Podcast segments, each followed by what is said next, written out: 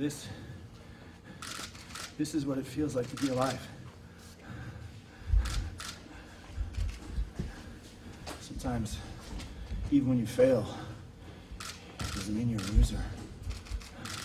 I'm proud of everything. Sometimes, even people below you have a puncher's chance. I respect you, Okada. You might be the best in Japan. You might be the best in the world. But I don't feel defeated.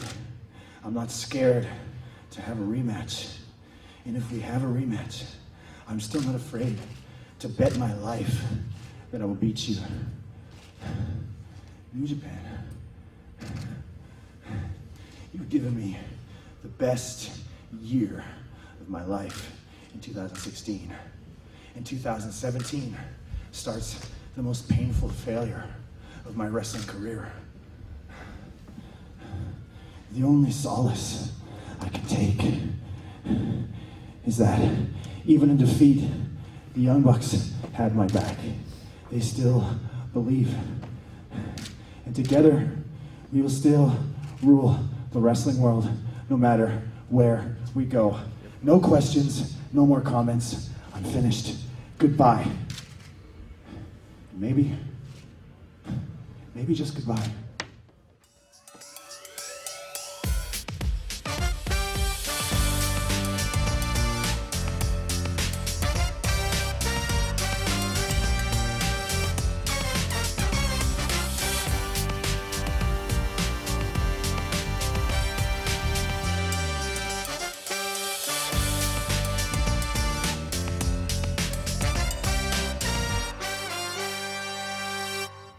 Welcome to Match Club, a podcast from Fight to Feud and back again. My name is Charlie and I use they them pronouns. And I'm Mikey, and I use he, him pronouns. And this is this is the second part of our our Kenny and Okada episode. There's no re- reason to be flashy about it. I've got no number for you. Yeah, and uh, if you think the intro for this podcast was a little bit foreboding, you would be correct. It's about to get very interesting here. Um, This is our uh, the Empire Strikes Back in our Star Wars original trilogy for sure.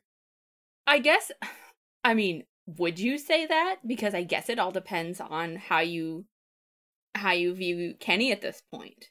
I mean, I I think it's borne out in the the latter. Like, there's a lot of struggles. Yes, yes. Um, d- despite what maybe you're supposed to be thinking, or or some people are supposed to be thinking during these uh, when these things are actually taking place, there's a lot going on here. And again, let me repeat: we were foolish for ever thinking that we could do all of this in one episode. yeah, this is where things get. I, I guess maybe not. Um, this is where things get messy. yes, we all love mess, and as as we're recording right now, it is Halloween. It is Halloween is. night. Halloween night. Uh, so I guess uh, that's the kind of mood we're trying to strike here. As my phone goes off. Ignore that. oh well, ignore that. They don't. Whatever. They don't need you. I need you. So No, it, it wasn't anything important. It was just like a road being closed. that might be important, but I digress. So this this is what we're gonna do. Uh, the last episode we went over a lot of background information uh, about Yeah, how, so how we kind of got to this part. Let's this review who Kenny and Okada are. Who Kenny Omega Yes. and Kazuchika Okada are. if you forgot, which maybe you have, it's been it's been about a month. Uh, Mikey, would you like to do the honors as you always usually do? Yeah. So Kenny Omega is known as the cleaner, best bout machine, the wrestling god, and he is backed by Bullet Club, who are a stable of cocky foreigners with no respect for NJPW's traditions. And on the other side of the ring, we have the IWGP World Champion, Kazuchika Okada, or excuse me, IWGP Heavyweight Champion.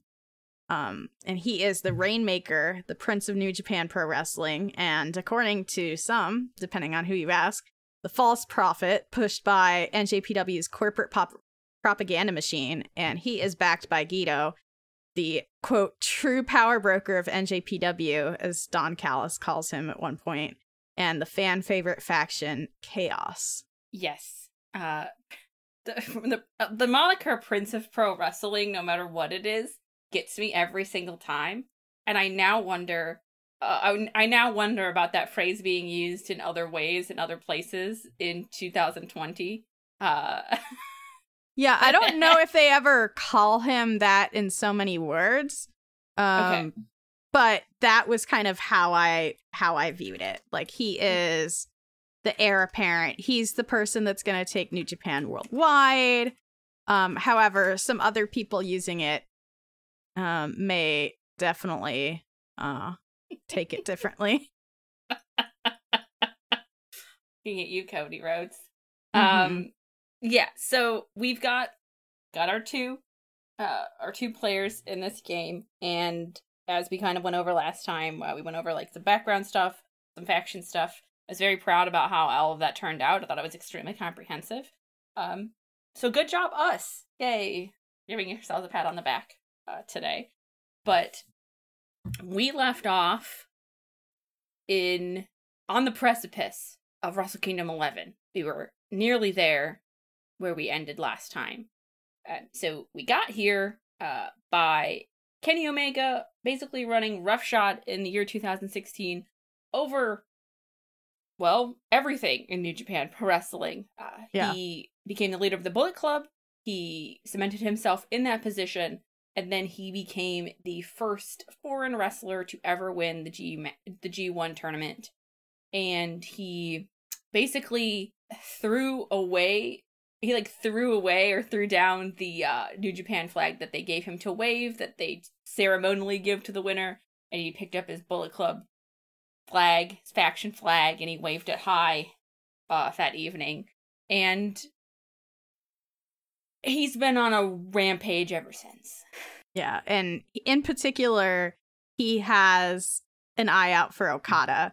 And he said after defeating um, Hirooki Goto, who he was contractually obligated to defend his number one contendership briefcase against, um, he said, Okada, when I look at you, you make me sick. Everything you have was given to you.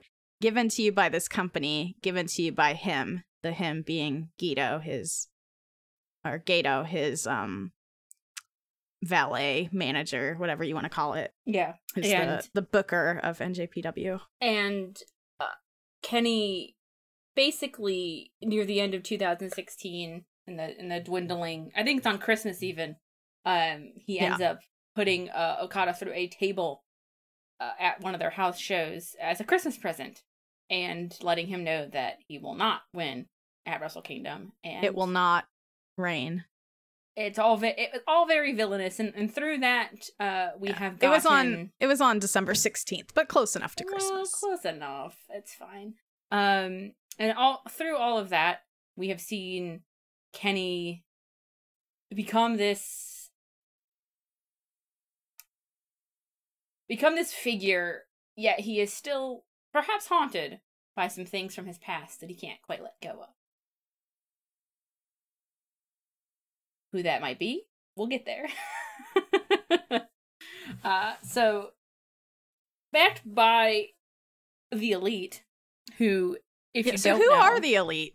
yeah i don't know we went if we went over it very specifically last time so the elite are the elite of bullet club. So there is bullet club who's got many members in their faction but the elite is like the top echelon of bullet club. So it is the leader kenny omega and his two friends who are also a tag team and also brothers known uh matt and nick jackson known as the young bucks. You might have heard of them yeah. So, um, according to Wikipedia, uh, and according to the Young Bucks, they and Kenny Omega created the Elite the night that they took over leadership of the Bullet Club from AJ Styles, um, without ever asking permission from NJPW bookers. not surprising to me. I ask you I ask this um I ask this to you about everybody that we encounter on the podcast, Mikey. If you could describe the Young Bucks, how would you?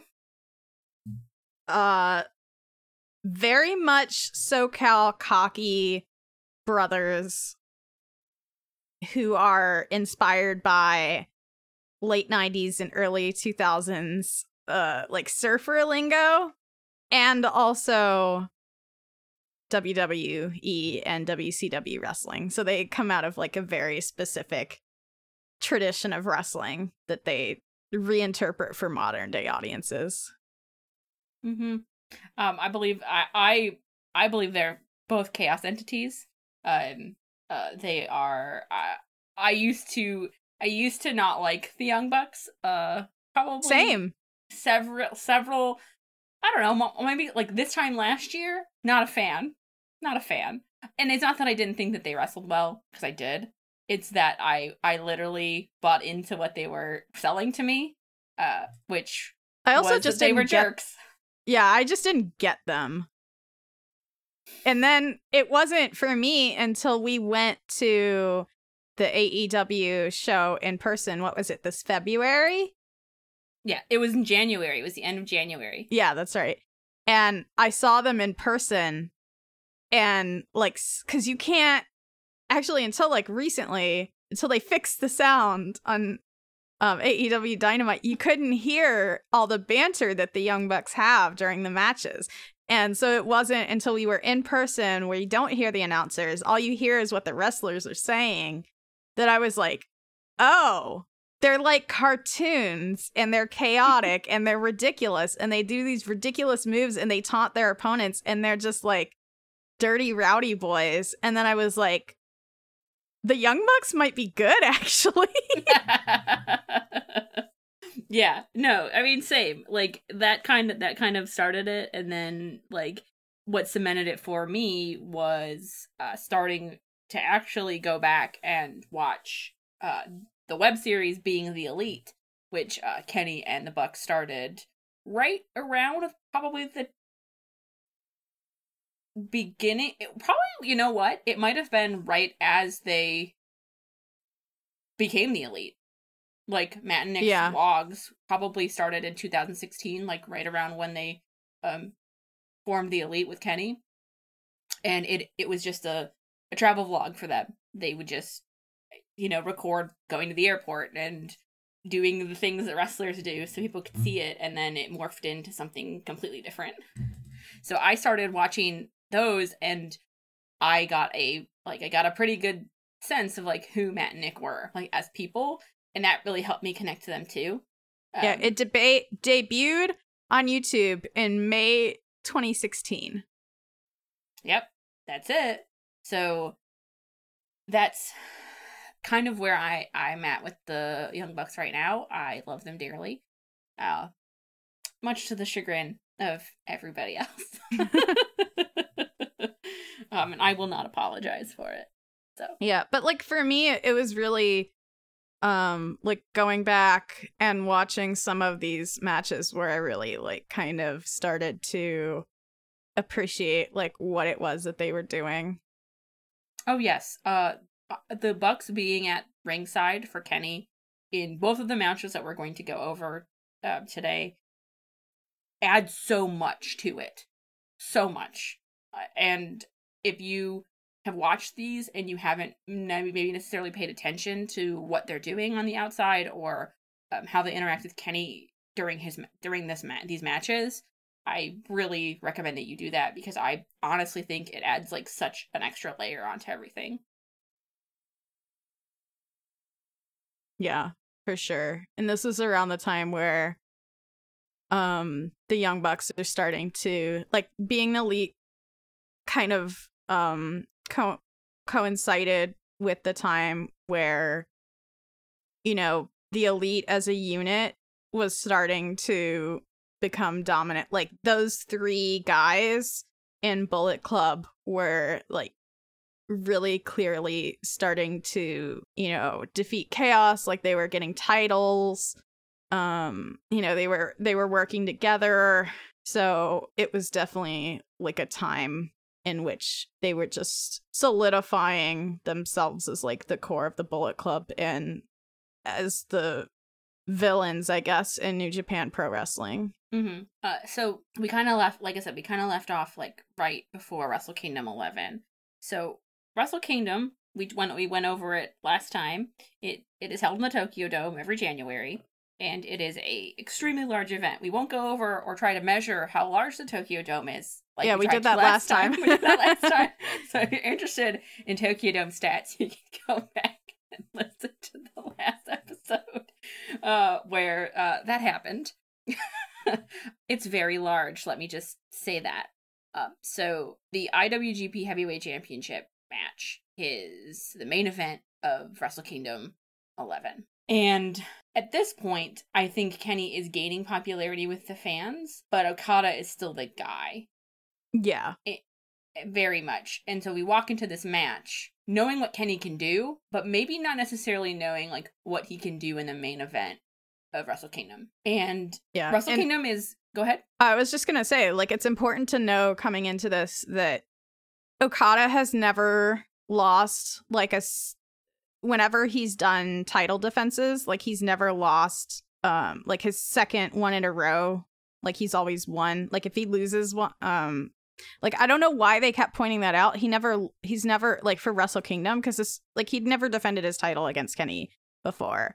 Um but he never like has lost a title defense or um like even looked weak in a title defense he's always looked very strong um so it's it's very very much the case that he is kind of the dominant one coming in here um but also like Kenny and Okada are attitude wise very much matched up and I I think that is very clear in the video package that they have at the beginning, which also has a banger music. Oh, oh, always, always. They always have like they're always. I know, but this one, the the like I don't know, the beat is just like very good. New Japan in the world.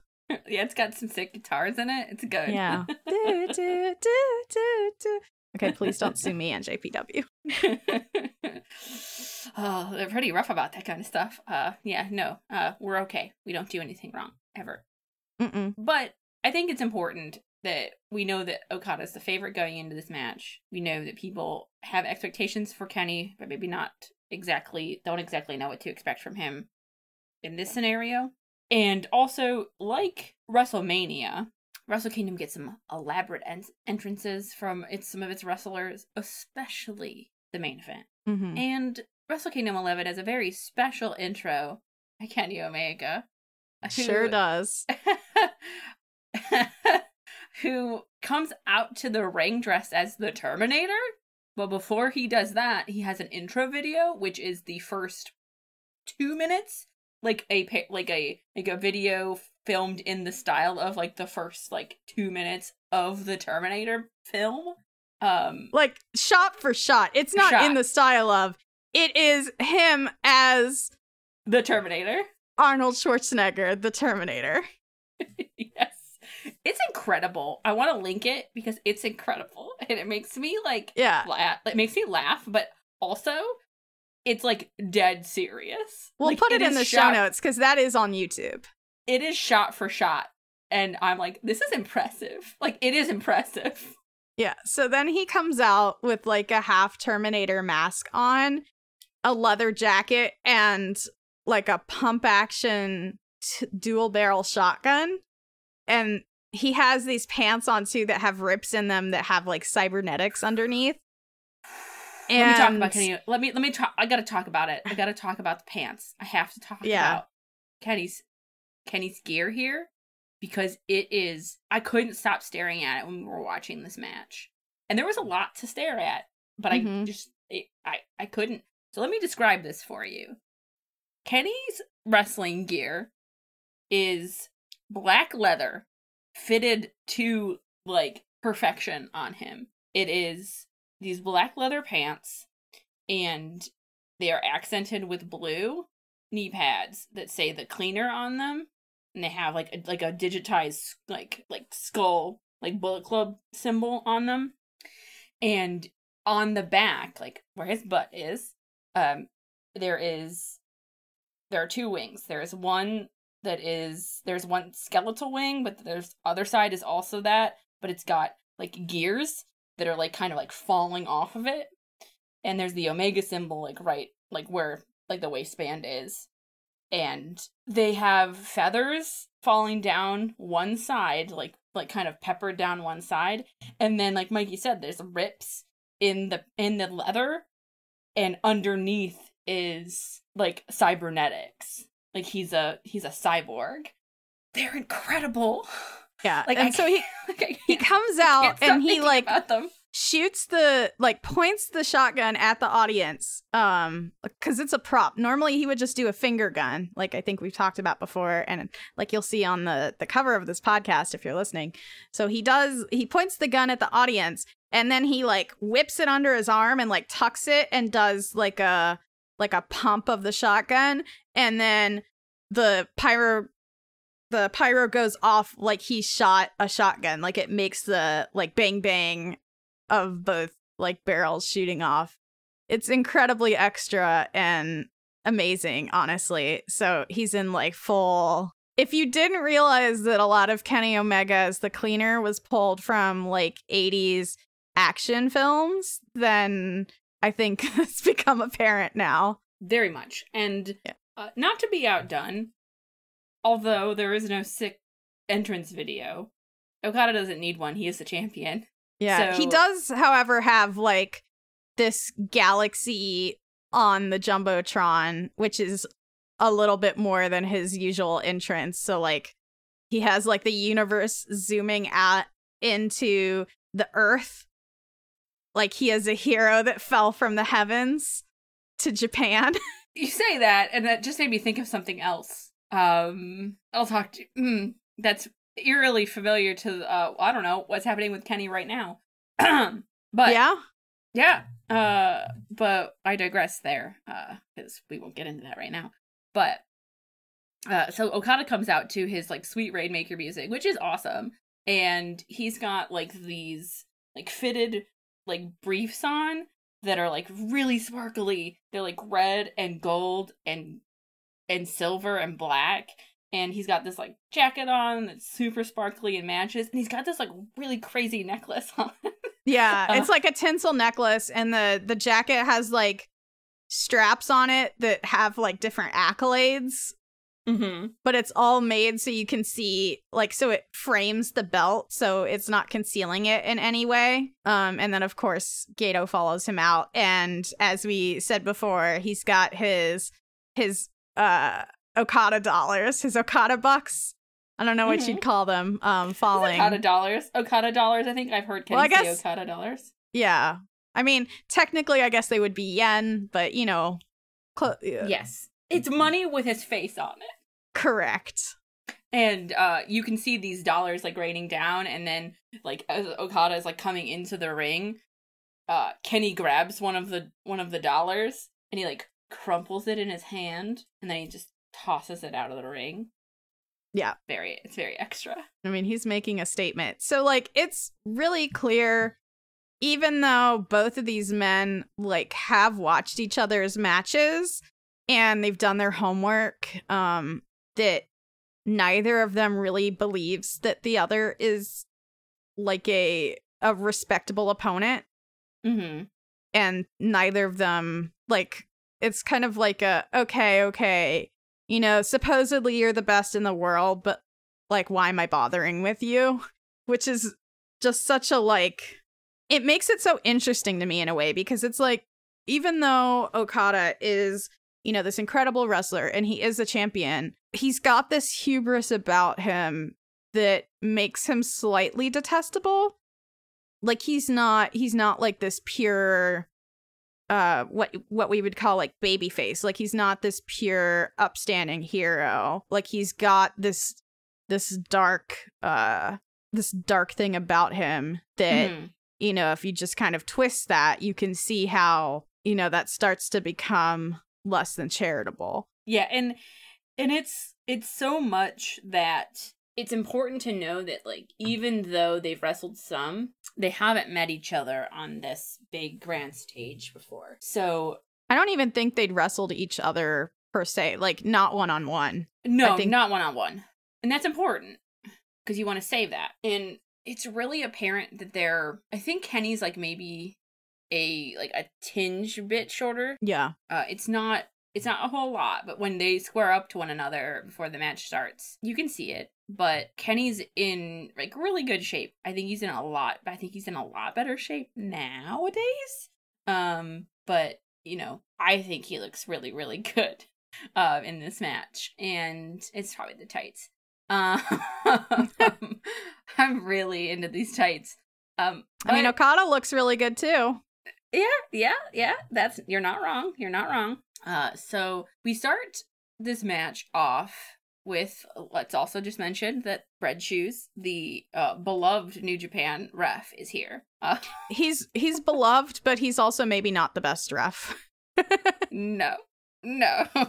yeah so um so at one point the annou- the english announcers say the keys to be successful um in like a wrestling match is trying to make your opponent wrestle your match if okada dictates the pace kenny omega's in trouble if kenny omega dictates the pace we could be seeing a new champion and the other responds wanting to dictate the pace not wanting to wrestle omega's match was a point of emphasis in some interviews that okada did and I think that is why, like, going into the match, we see them kind of like Okada makes it clear he wants to start with a more technical, like, grappling thing, which Mhm. is uh, almost kind of like a because that's the that's the other thing too is like Okada I think kind of like learned more technical wrestling and was like trying to become more proficient in that after having gone um like overseas. I don't think that was necessarily um like we see as his even as his career goes on like he tries to um add i think at one point like a some uh finisher that's a technical move um that might be his finisher now um Yeah, i can't remember. yeah that's what i thought. So like Yep. that is like okada beco- you know as his career goes on and on he becomes this fan of like technical wrestling and kenny can do that but that's not his like proficiency.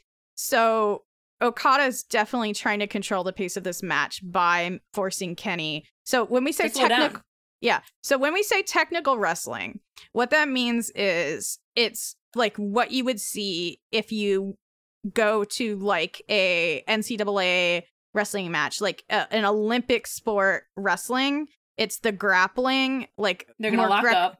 yeah, Greco-Roman holds, knuckle holds, you know, controlling the the wrists and the elbows and keeping each other low to the mat. Yeah, headlocks, um everything like that. It's not what it's not like the quick flippy stuff that we see um and tend to think of as like professional sports entertainment wrestling.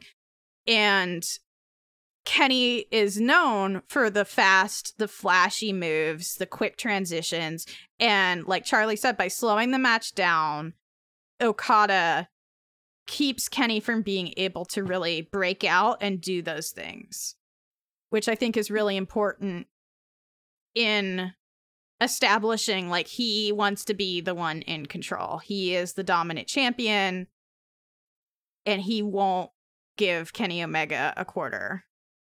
Yeah, and it is. Uh, it, it's apparent that when they work a match like this, that Okada is the one that has that control, and that Kenny, anytime Kenny gets like a, a flash of uh, of speed, because if you let Kenny get that, like you're in trouble. Like if you let Kenny go off, like you won't come back from it. So it's really interesting because there are a lot of things like holds that Okada gets Kenny in, and then Kenny will try and like break out, and um, like Kenny does this thing where he runs against the ropes and he'll like slide like so quick behind you to counter you or like give you um one of his patented moves called the Sna- Snapdragon Suplex. Um, and he's just so quick, and he can just get he can get to you in a lot of different ways, which Yeah, is but the- something that Okada doesn't want. Yeah, and the funny thing about this match is so Kenny starts to break out of these holds by kind of driving elbows at the back of Okada's neck, which Okada had had neck surgery at one point. Um, you know, n- neck shots are always like something that will make the audience kind of nervous because everybody knows how sensitive the neck is. but then what's important is Kenny doesn't start to like slip and do these more fancy moves and start to move quickly. He continues it at the slow pace. Like he does like headlocks and stuff like that and controlling Okada's neck and head and and everything and kind of lets you know, it's like as if to say, like, I know you can't really go, Okada, so I'm gonna give you this, but I'm Mhm. gonna, you know, I'm gonna have your head in a headlock and smirk at the audience and be like, oh yeah, look at this loser. Like, see, I can I can wrestle at his pace and still be the dominant one. And it's only at that point when he's really clearly antagonizing Okada through the moves that he's choosing to use that Okada gets fed up and actually starts to be the one to pick up the pace.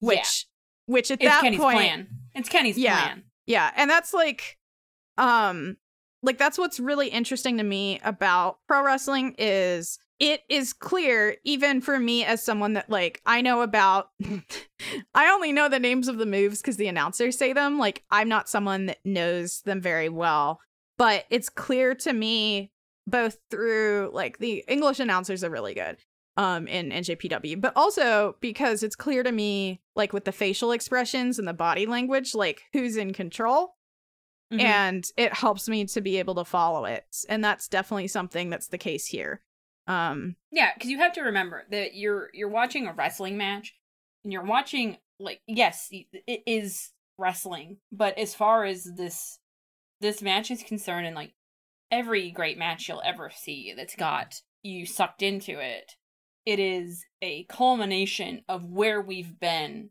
for the past however long a feud's been going on. Right? So everything that's happened between Kenny and Okada up to this point, it comes to a head here. And that's the story. yeah. Um, and that the outcomes are predetermined but that doesn't like the the whole point is that they're telling like they have to be to kind of tell a story through the match. And you know like there's one point at which okada goes to act like he's gonna drop his elbow on kenny's neck um when they're like grappling at the ropes. And he instead he like goes in and kenny flinches and he just kind of like like pats Kenny on the shoulder and backs Mhm. away and gives him a sh- a free shot um before going at him and it's just like just the level of disrespect it's eh, yeah. It it escal- it escalates on both sides. And and and then and then something really interesting happens. Like as we as we get deeper into the match, like those kinds of things start to melt away when both Okada and Kenny realize that they aren't sure if they can beat the other. yeah So we like so this like mask of like cockiness kind of just like falls away um during the match and Yeah. things continue to escalate. Uh there are many things in this match that make me go, please stop.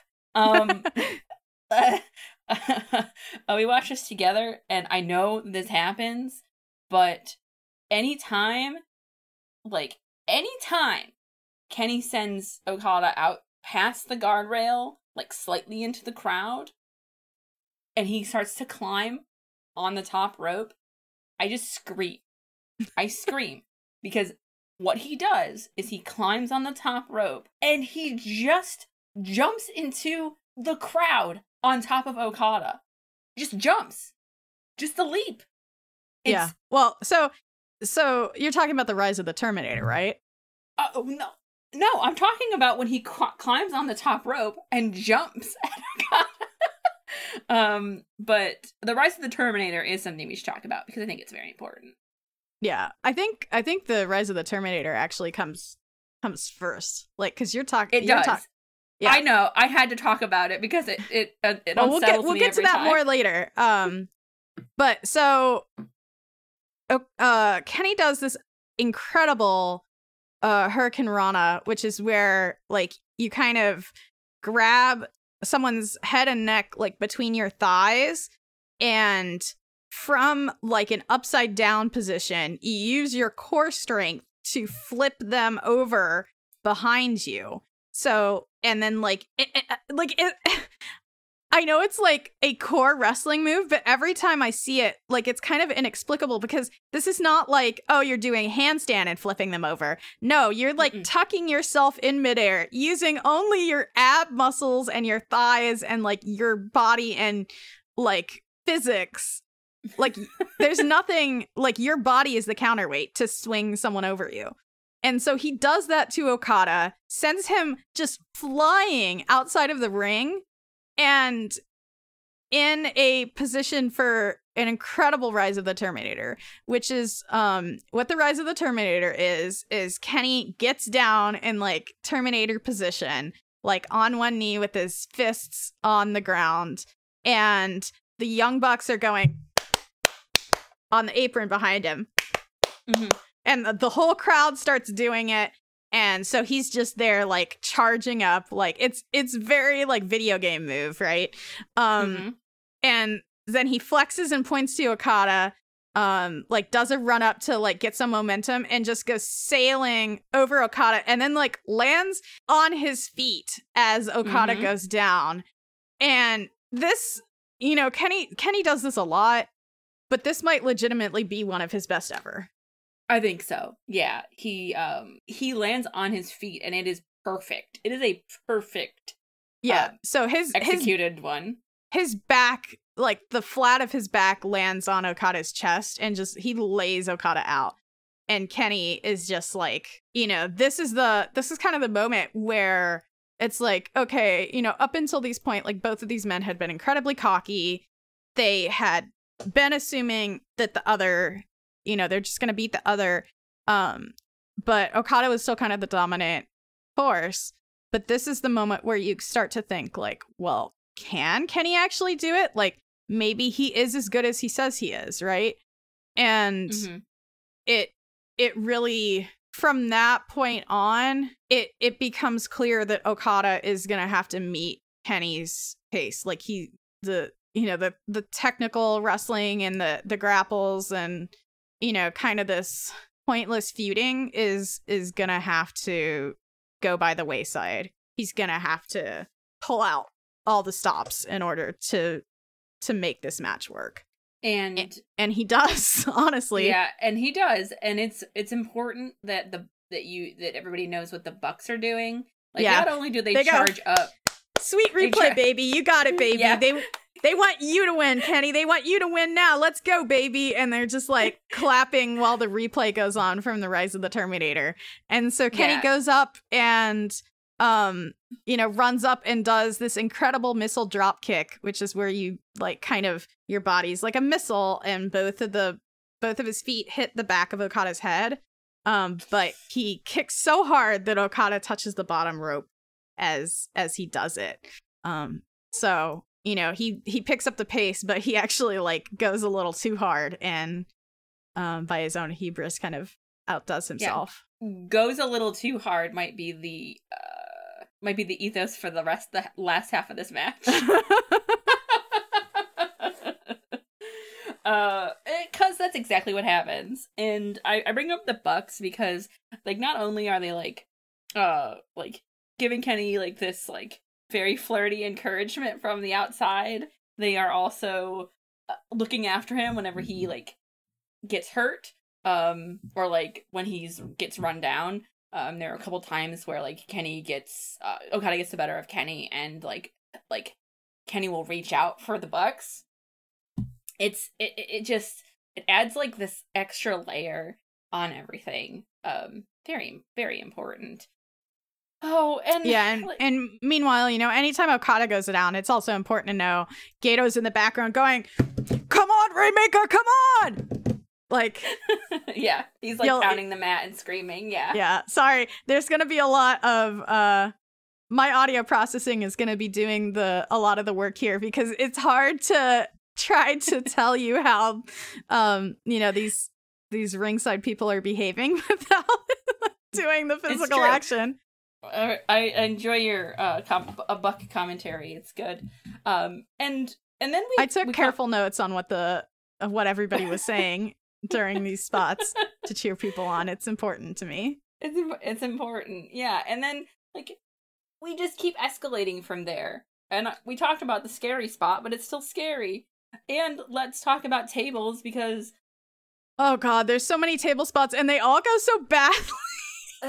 Oh oh man, do they? Do they? Do they? Do they? Oof.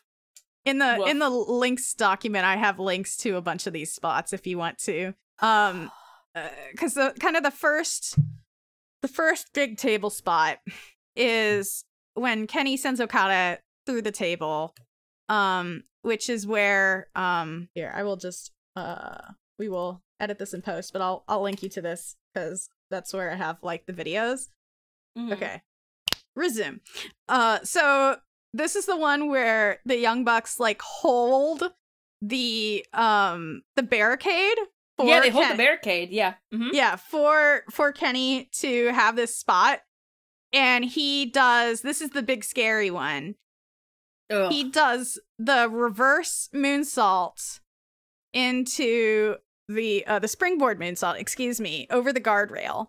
Um and the the Bucks yell, "Come on, Kenny, put him out!" And let me just say, he jumps on the top rope, does a backflip from the top of the ring into the crowd onto Okada. Yeah, well, a into backflip. into the like into the um like announce annou- table. It's still over the guardrail. Yeah, yeah. How? I. I, I, I can't. Every time I see that, I'm just like, uh, uh And they're just don't know how laying there in a pile of cables. And the the really interesting thing there is um that I wanted to ask you is the announcer goes, "Where have we seen that before, Kevin Kelly?" The springboard moonsault, and um they go, "Very, very interesting," because they saw it in the G1 also. Is that Mm-hmm. is an AJ Styles thing? Mm-hmm. Yeah, so he Mhm. is aping the former leader of the Bullet Club here. Yes. Uh, he does that quite a bit uh, to get the job done. Uh, Yeah. He will go to the arsenal he needs to in order to uh, get get what he needs to get done. And it's important to know that uh, uh, uh, Kenny said this previously. Um, the Bucks are out there to give him encouragement, but also Kenny's previously said that like he trusts like the Bucks with with his well being. Like they he trusted them to like pull that guardrail further away, so he didn't. so like so he could have just put his faith in them, right? That so okay, he's going to do this moonsault off the top rope, and he's going to to go this incredible distance, but he's trusting the Bucks to like make sure that that can happen. Yeah, Uh, and he so doesn't there's a lot hurt himself really badly. There's a lot going on, and that could have gone incredibly poorly, but it is amazing. Like if there's one thing you watch, watch that. It makes me scream every time. Yeah. And we'll put like since uh these are official videos that are on their official Twitter or other social channels, um we'll we'll put together a, a list of these um in some form so you can watch Yeah. them. Cuz I know sometimes important- it's hard to find these things. It's also important to know that at this point we grab we get a tape Kenny with the table again that he like puts on top of Okada and then Oh god, when he like stomps directly in his uh his abdomen area. mm-hmm. Yeah, Mhm. and the, the Bucks are just like, "That was awesome, killing it." And Okada's just like on his side in the fetal position, trying to recover his breath. Um, and so we get like a Doctor Wily bomb, which is another kind of like, uh, you know, he gets him up on his shoulders and slams him down for like almost a three count, but not quite. And Can then talk about the can I talk about the gut wrench power bomb for a second, please? yes, Because that's what that is. aka the Doctor Wily bomb. So Kenny grabs Okada's middle and he pulls him up like he's like picking up a bag. Like he's just like he just like hefts him up in the middle. And this is like and this is deadlift. And he lifts him up and twists him around so he then has his legs and then he just power bombs him on the mat. It is a incredible thing. It is like one of my favorite things Kenny does. He calls it the Dr. Wily bomb because of course he does. Um and it doesn't put Okada away, but it is an incredible feat of strength and I could watch it happen forever. Yeah. It's uh, I mean it, it it almost does like and you know like the one criticism of this that I've seen is like in the last 10 minutes like some people felt there was like too many like big moves in big spots or like especially in the second half of the match but especially in the last 10 minutes. But I think it was kind of like you have to think about like the story of this right is that again they started with oh, they're not worth any of my special moves. Like if this was just your standard like nobody um like maybe you know they would put him away with like a big move at the very beginning. But it was like, well, we don't, you know, we don't need to start the match out with that. Like whatever. Um and Okada like really trying to control the pace and Omega being like, yeah, yeah, fine, I'll give you that. But now all the stops have to come out and like it almost becomes like an ego thing too because you have to think about Mhm. it like kenny omega and kazuchika okada both have huge huge egos. Like kenny is obviously the sh- shitty heel foreigner but kazuchika okada is the rainmaker. Like he has dollars with his face. At this point he's you know he's being shown up and he has to start really um you know kenny is really showing him up and okada's just like taking it like for a while like he he is you know putting up not really any kind of defense. So the young bucks kind of set up the table from earlier um and okada says fine i'm gonna put some boots in your face. And then kenny does this thing that he does which is like um a I, I know it has a better name charlie will know. I call it the you can't escape because that's what he says every time he does it, It. is uh I like to call it that too. I it does have another name. Um I think it's called the green overalls. Unsure. Um but I call it but it's too. like he grabs him in like a fireman's carry like slams him down on the mat and then uses that to spring himself up to the turnbuckle and the top rope and then he does a moonsault to slam back down on him is like and then as he's doing that he says you can't escape Mhm. and so he almost gets him there and then you know we get like a one-winged angel tease and and throughout this he's doing everything he can kenny can at this point to tease his finisher which is the one-winged angel where he gets someone up on his shoulders and rather than just slamming them down he like actually wrenches them down and gets their head on the mat and like holds them there in that position. Um and no one like we said last time, there's only like one person at this point in the history of ever that is kicked out of the One Winged Angel, and that is Kenny Omega's former tag team partner, Kota Ibushi, when they were um before they were part of the Golden Lovers.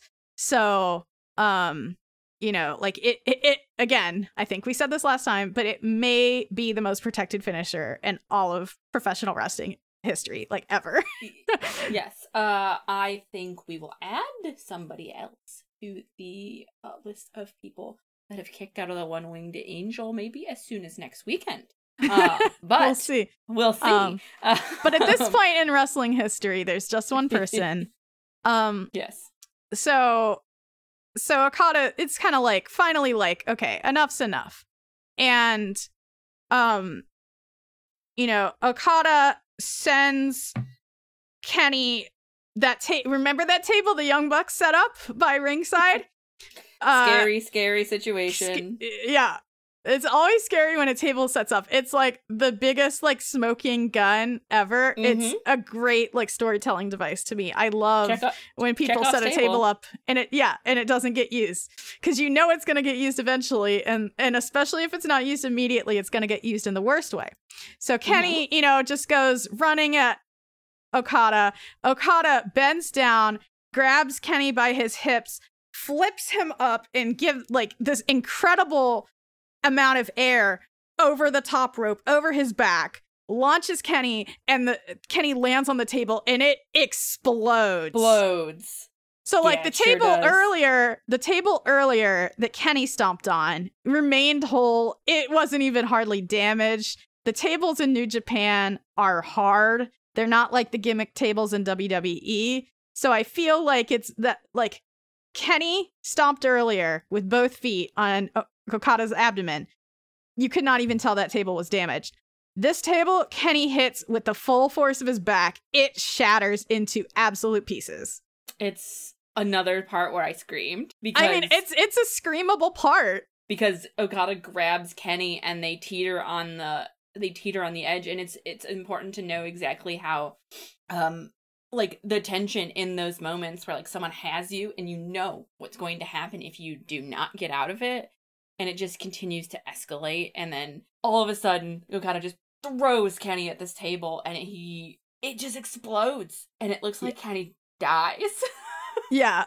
It really does for a second there. Um and like so kenny got his chance to like dominate this match so okada's gonna get his chance to to dominate this match for a bit and like Uh, three quarters of the way through I just watched. Sorry, I just watched that clip again. Like he throws Kenny over his head yeah out of the ring onto the table. yeah like it's it's an incredible amount of air If Honestly. you, if you miss that by even an inch, something bad's gonna happen. Sorry, I had to, I had to watch it again. Whew. Whew.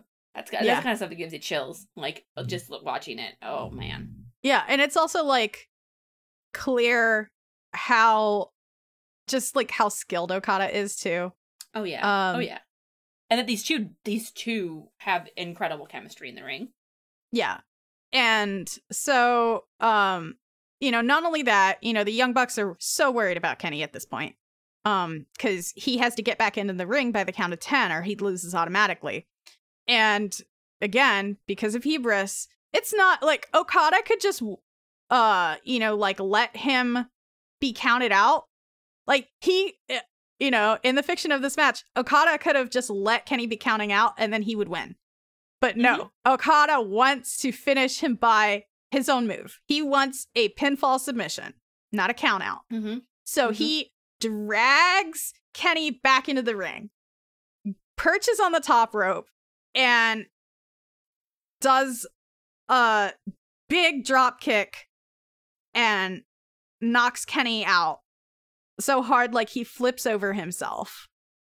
Kenny's taken a lot of punishment, and I think it's it's almost like it's so like Kenny might have been deserving of it, but at the point where Kenny goes through the table, I think you can kind of see a little bit of a change. Yeah, like he's might have bitten off a little bit more than he could chew here. and he is like ragged at this point, and Yeah. And and of course like Okada just kind of does the rainmaker pose which is where he spreads his arms wide open like he's going to make it rain and then they do like the hard cam like zoom out. zoom out yeah um yeah and it's like okay so here we are and it's got to be close to the end because this match goes quite a while i'm not Yeah. sure of the exact timestamp on it but Oh yeah, this is like like this is where we start to see like Okada's like okay, like again, as soon as Okada starts to get the momentum, he's like okay, now it's time for my finisher. So then he starts to set up Rainmaker lariats and he just like he, he can't get it. Like Kenny touches the rope or like Kenny ducks it and like there's all these like they're just so frustrated at each other. Um and we get this and then Kenny does this incredible um snapdragon suplex from the top rope. top rope yep So they're they're like so frustrated at each other. They're like fighting on the top rope and Kenny takes Okada and flips uh Okada over um over himself to land like Okada down on on the mat. yeah and it's and it's important to know that okada still kicks out Yeah. like he takes this move but he still kicks out and they Yeah. keep kind of harping on like the conditioning at this point like like both of them have been have like conditioned to like go a long a long time um but it's obviously wearing on the both of them at this point Yeah. So then Kenny starts to go for like the knees. It's like, okay, like I've been trying to go for the one winged angel. That hasn't been working. Like I've been trying all these different things. Like, what's the next thing I could bring out of my toolbox? So then they start doing um knee strikes, like running knee strikes. So your V trigger. Um, and then, you know, so Okada keeps trying for the Rainmaker. So they're just like going back and forth. Okada trying for the Rainmaker, Kenny trying, you know, hitting with knee strikes. And then so they they block it. Um, you know, Okada starts blocking it and geez, it just like goes back and forth with this for a while. Um, and then you know, Okada hits this big Rainmaker and hooks the wrist of Kenny Omega, and it looks like the match is over. It should be over. Mm-hmm. It should be. And then Kenny kicks out, like right at the very last possible thing. And the match has gone on at 45, 40 minutes at this point. Mm-hmm. And Okada's just like, at this point in disbelief. Cause like, I think up until this point, it was like, yeah, he's good, but like, how good can he really be? Right. And at this point, Okada's like, shit, like, he might actually be good. yeah. This kid might actually be good. yeah. And, you know, at this point, uh, also the crowd is just like losing it. They're just losing it. Um, and remember how we said NJPW is all about fighting spirit? Like, I feel like only the really truly villainous or cowardly heels are going to want to win by a count out, right? Oh yeah. Like yeah, everybody yeah, yeah. else, you want to win by their move because by a move because that's the fighting spirit, right? And you don't want to show any weakness either. Um and just like everything that they're trying, you know, Kenny keeps trying. He can't hold Okada down. He tries for the one-winged angel again and Okada just refuses to let him down. And then so Okada like struggles on Kenny's shoulders and eventually gets off and lands on his feet and just gets this huge rainmaker and turns Kenny inside out. Yeah, but but they're both down. Yeah. And so Okada has to crawl to Kenny and try for another rainmaker, but Kenny kicks it away. Um and like Kenny's still fighting, but then they uh, Okada goes for a fourth rainmaker and you know the these other you know he tries all this other stuff and then finally gets him. And uh, after Kenny tries the one winged angel again, Okada reverses it into a pile driver, um, which is when he grabs Kenny and like drives him down into the mat, and then finally gets that fourth Rainmaker lariat. Mm-hmm. And that's when Kenny just can't hold on anymore. And it is like incredible. Hell of a match. If you have a if you have a spare spare 45 minutes, yeah, like I highly recommend viewing this one. Yeah, like the way ESPN put this really well. Um, Kenny Omega became one of the f- of just a few to ever kick out of Okada's Rainmaker finisher, and he did it multiple times in the same match. Um, and this is a direct quote. While Omega was able to hit just about every other sin- signature move he had in his arsenal, he was denied every time he set up his one winged angel on every occasion. Eventually, Okada held onto Omega's arm despite six or seven or eight kicks to the face and neck, and went on to hit a spinning tombstone pile driver and a couple of rainmakers to finally finish off his nemesis in a card to remember. Yep. It's important to know that if Kenny hits the one winged angel on you, you're finished. Yeah. So that's why, like, everything you're Okada done. could do to keep it out. So, you know, Okada has this habit then. So the winner in NJPW always gets to cut a promo, like we said before. So he oh, has it's like important to know that Kenny, the, the Bucks, uh, uh, scraped Kenny off of the mat and, uh, yeah, uh, wa- and help him to the back. Yeah, he he's having a rough time. Um, so Okada, you know, reiterates he's the number one guy in NJPW. Um, and the second thing, unfortunately, uh, the announcers didn't translate, so it probably doesn't matter too much. But the third thing is he's going to make NJPW global. And, you know, he clearly showed that he fought with such heart and guts, and that's what he's going to do. And all the meanwhile, Gedo's making, like, you know, when you rub your fingers together to show that there's a lot of cash, that's what Gedo's doing right now. Yeah, uh, the, it's called. Uh, Mikey has it as money fingers in the notes. I, don't know what else you that. call it. it's, that's what it's called. They're money fingers. Yeah, um, and you know, I think this is uh you know this is where you we get the backstage interview that uh we sampled at the beginning of the episode. Mm-hmm. And you know after that, Kenny releases a statement that he will be stepping away from Japan to reassess his future. And it's really you know, sad. It's really sad, and people are like, "That was incredible." You know, like uh it was, you know, labeled the best match of the year both in Japan and internationally. You know, international newspapers were giving it accolades like uh 6 out of 5 stars, which hadn't happened I think since like a match in 1994. Um so that was like what, over like 20 years Mm-hmm. that that had ha- since that had happened. Um, Mhm. and while you know some of those things might be well, like someone's just breaking the scale because they're a big fan of Kenny Omega, or a big fan of Okada, or a big fan of New Japan Pro Wrestling. Like it's still important to note that, like game reviews and stuff like that, like you lose credibility if you just like vote with your feelings all the time when you're I- like these big uh, like, publications. It's really hard for me to believe that it, controversial statement, perhaps, but it's hard for me to believe someone could watch that and not come away without thinking that was incredible. And if you don't, when you watch something like that, I'm unsure you know like why you like wrestling. yeah it like again the story that unfolds through the course of that is is really just like like with the sasha and bailey story actually that mm-hmm. we you know that we talked about a couple episodes ago you know they start out that match by much you know by believing much like sasha started out thinking she was the boss like she was gonna win okada starts out thinking that you know this is not like he might be good but he's not really worth this it's like oh well you know i'll challenge i'll let him challenge whatever um just because he's popular Mhm. but you know they they end the match by really believing that each other are worthy opponents yep. But at the same time like kenny so is in disbelief that he could have been beaten that he takes a step back from wrestling Yeah, because this is a this is a man who is like he's so clearly driven, he's hungry, he's ambitious, he's all of these things. You want to say he buys his own hype? Hype is real.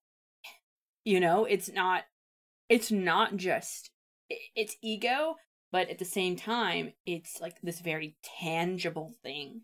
Like you can watch Kenny Omega and you can see him wrestle and you can like watch him give interviews and you can it just there's so much that pours out of this man like outside and inside of the ring and it is that's spine tingling stuff like the intro like the like the interview like this man just wrestled for 45 minutes rolled his ass out of the ring and walked to the back and gives a unscripted promo that has a aching amount of like heart but it never loses its it never loses the Kenny Omega ness of it. You know what I mean? yeah Like and i think i think too like it's so interesting to me to think of how these two like okada is someone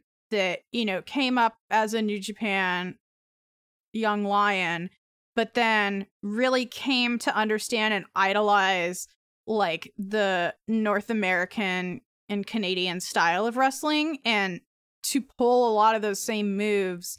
Like um Kenny at one point in an interview called Okada the Ric Flair of New Japan Pro Wrestling, and I don't think that's uh, an incorrect like thing No, that's right. because Yeah.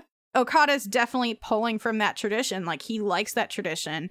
He is interested in like incorporating that with New Japan, and then Kenny is someone that grew up in that and and started in that um you know North American and Canadian like Western wrestling sphere and then became enamored with like Joshi wrestling and New Japan Pro Wrestling, All Japan Wrestling, like the Japanese like um really like strong style and and like the fighting spirit and everything. So like these are two guys that like they come from opposite wrestling traditions but then came to understand the other's wrestling tradition and like they're meeting in the middle. So like you can see where they're trading back and forth and trading these blows and trading these spots. It's because they both believe in and care about and are invested in these moves and the way things matter with them. Mhm. Like, and I think that is really, really cool. Like to have, like, you can see that in the match. Mhm. Like, I, I realized I'm like, oh shit, like they're doing these things because they both grew up with like different elements of this. So, And let's like and let's like also talk about how this entire thing, this entire thing, is based on a professional rivalry. It is not like there's emotion here, but it's not it's not like on the side of sports entertainment where it's like you've you've done something to me, like you've you've you've wounded me in some way. Um, and now I'm like my revenge is to get back at you and take what you have. It is strictly who is better. yeah. And who's worthy of the belt? Yes. And, you know, speaking on that, as we said before, Kenny Omega is felt even in his absence, though, because he had been hounding Okada that, you know, he wasn't worthy of the belt, right? He was just this figurehead. And whether he believes that or not anymore, um, you know, clearly that's gotten in Okada's head a little bit because what does he do? Like the first title defense he has after beating Kenny, he goes and has a title defense with none other than Minoru Suzuki.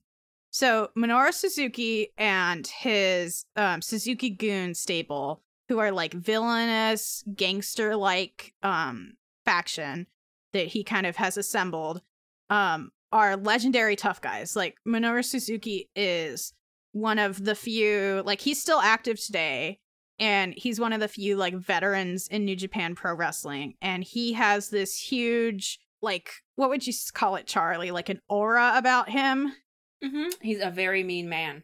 He's a very mean man to the point where it is an honor to be beaten up by Minoru Suzuki. Like it shows how tough you are. Like one of the last things um Asuka of WWE fame now before she left Japan, like one of the last things she did was have a match booked where she got beaten up by Minoru Suzuki because it was like on a bucket list of things for her to do because she Mhm. wanted to prove how tough she was to get up beat up by Minoru Suzuki. Um, even though, you know, she was a Joshi wrestler, even though Japan doesn't have a lot of intergender wrestling. Um, so in order to prove that he's a true champion and not just this NJPW figurehead that Gedo like hands bookings like he's handing out candy, uh, he has to beat Minoru Suzuki. Like that, like what's one way he can prove his worth is to beat Minoru Suzuki.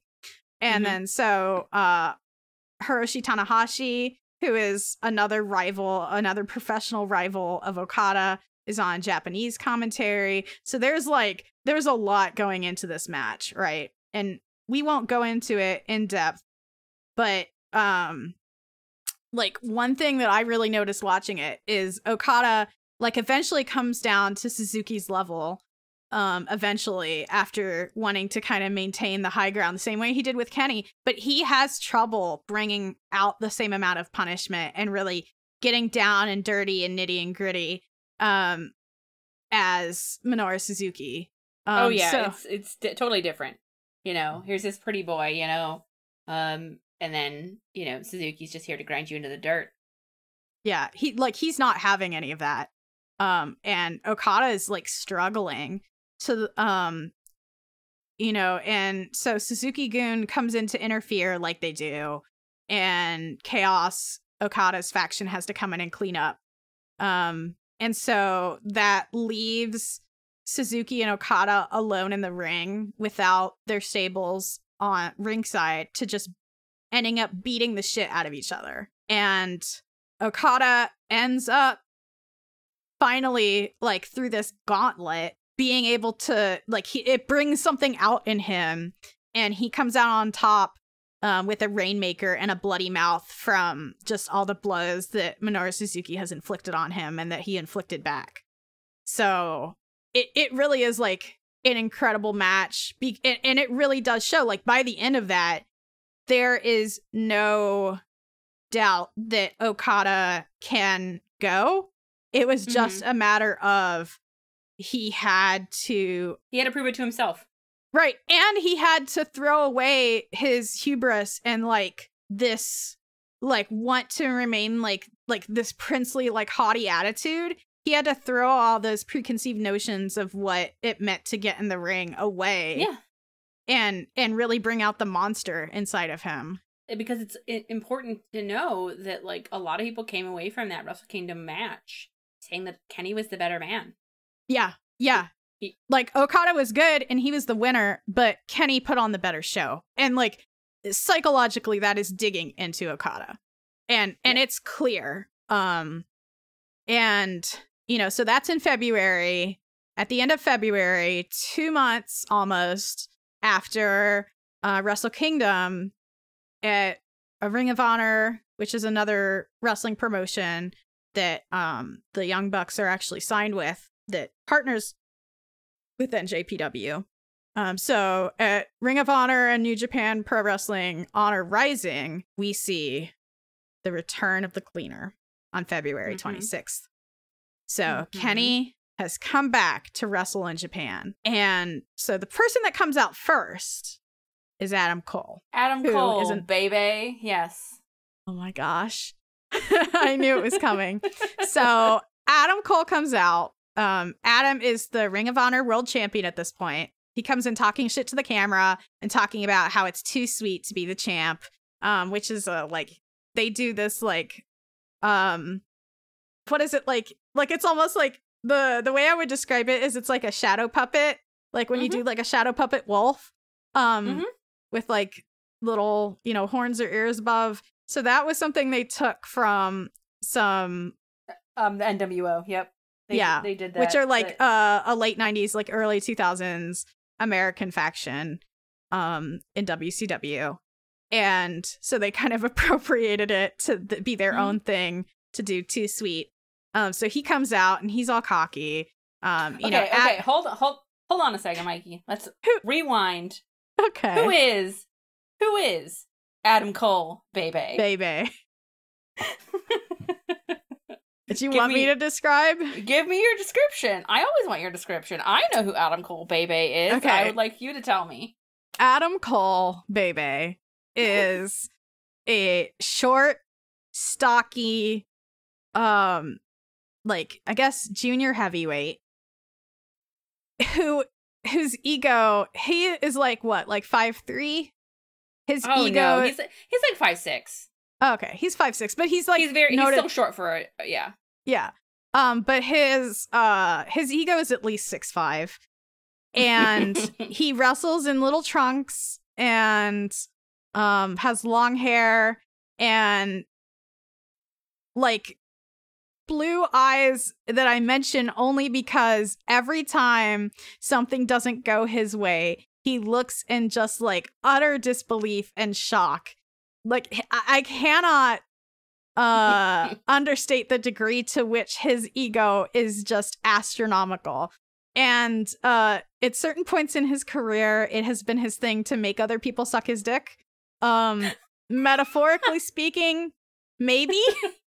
um he really just like is just all ego just absolutely all ego that's that's Mhm. that's adam cole baby and it it goes Yeah. with it like so as we've been saying when he comes out to the ring um like his his entrance music literally has adam cole and then he'll like duck down and like spin around and stick like both hands out in like a gun pose when it says like Adam Cole and then he'll yell baby and then Mhm. everyone else even the Japanese audience at this point loves doing the baby along with him and it is just so loud and so it just funny. like you can tell it just like bre- you know it's fostering that ego again like and he is the ring of honor world champion so you know maybe the ego's valid who can say Yeah.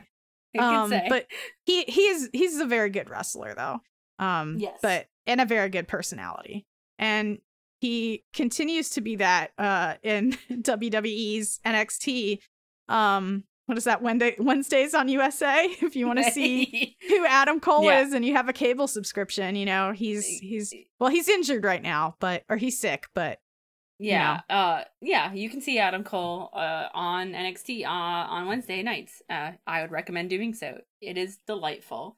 Um, but yeah, I love it. I love Adam Cole. Um, his taunt. I know you love taunt. Adam Cole. That's his taunt, Adam Cole, baby. So he, he's got this like entrance in wrestling, like even now, that's like so designed for audience participation, and it's Yeah. incredibly good. Yeah, so he comes out and like people love him. But then Devil Sky, Kenny Omega's theme starts playing and the crowd just goes wild. and uh as the announcers say, you can feel the energy change in the room. And the look on Kenny's face when the crowd is cheering for him and like cuz his uh, Devil Sky is very Oh rhythmic. yeah, they're clapping.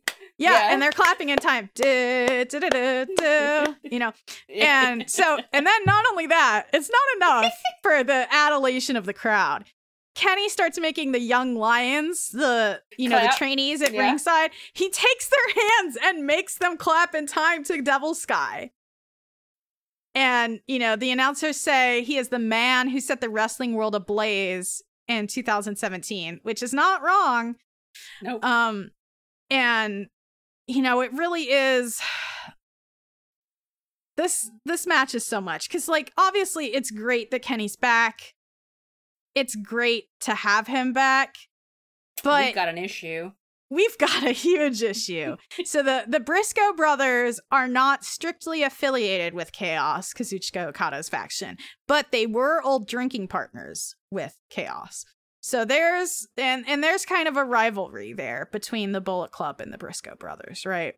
Um, yeah, so and they're and they're rowdy, dirty boys. Like oh, they're the rowdiest, boys. dirty. Like really, Yeah. like you found them in a swamp and drugged them through a sewer, and like it spat them out. Like, um, and you know, so it we've we've ha- we have Kenny Omega back in the Bullet Club in full style, um, but really, it's this match shows the cracks and the seams in that leadership. And you know he's been gone for two months, and and what happened in the absence of him, right? And these other personalities like as the announcers say again like bullet club is full of these alpha male personalities you know what happens when these other per- these other like wrestlers with huge personalities have had time to kind of exist without that leadership is uh things that almost cost bullet club the match honestly um and you know kenny will start to do these moves um where where like the, he gets somebody in a lockup and then has like hand delivers one of the Briscoe brothers to Adam Cole. And Adam Cole just like turns around and makes the crowd say Adam Cole, baby. and like they do this again and again and like Kenny is just starts like first time, second time he allows it, right? Third time, Kenny ends up furious with him that he's too busy cheering himself to actually wrestle. So, you know, at one point, then Adam also like gets somebody and he's like, Hey, Kenny, you want some? And Kenny's like, I want some. You want some, Kenny? Come get some, Kenny. Okay. And then Adam tags Kenny mid ring and just does the Bebe again while Kenny is down and dirty with the Briscoe brothers. It's like incredible, just the degree, like, you know, The you want to talk about disrespect. yeah, you want to talk about disrespect? The Bull- uh, Adam Cole of the Bullet Club has no respect for Kenny Omega, just none But whatsoever. It's almost like it's like does Adam have disrespect for Kenny or is he, is his ego just so large that he doesn't really know what he's doing? I think it's a little bit of both.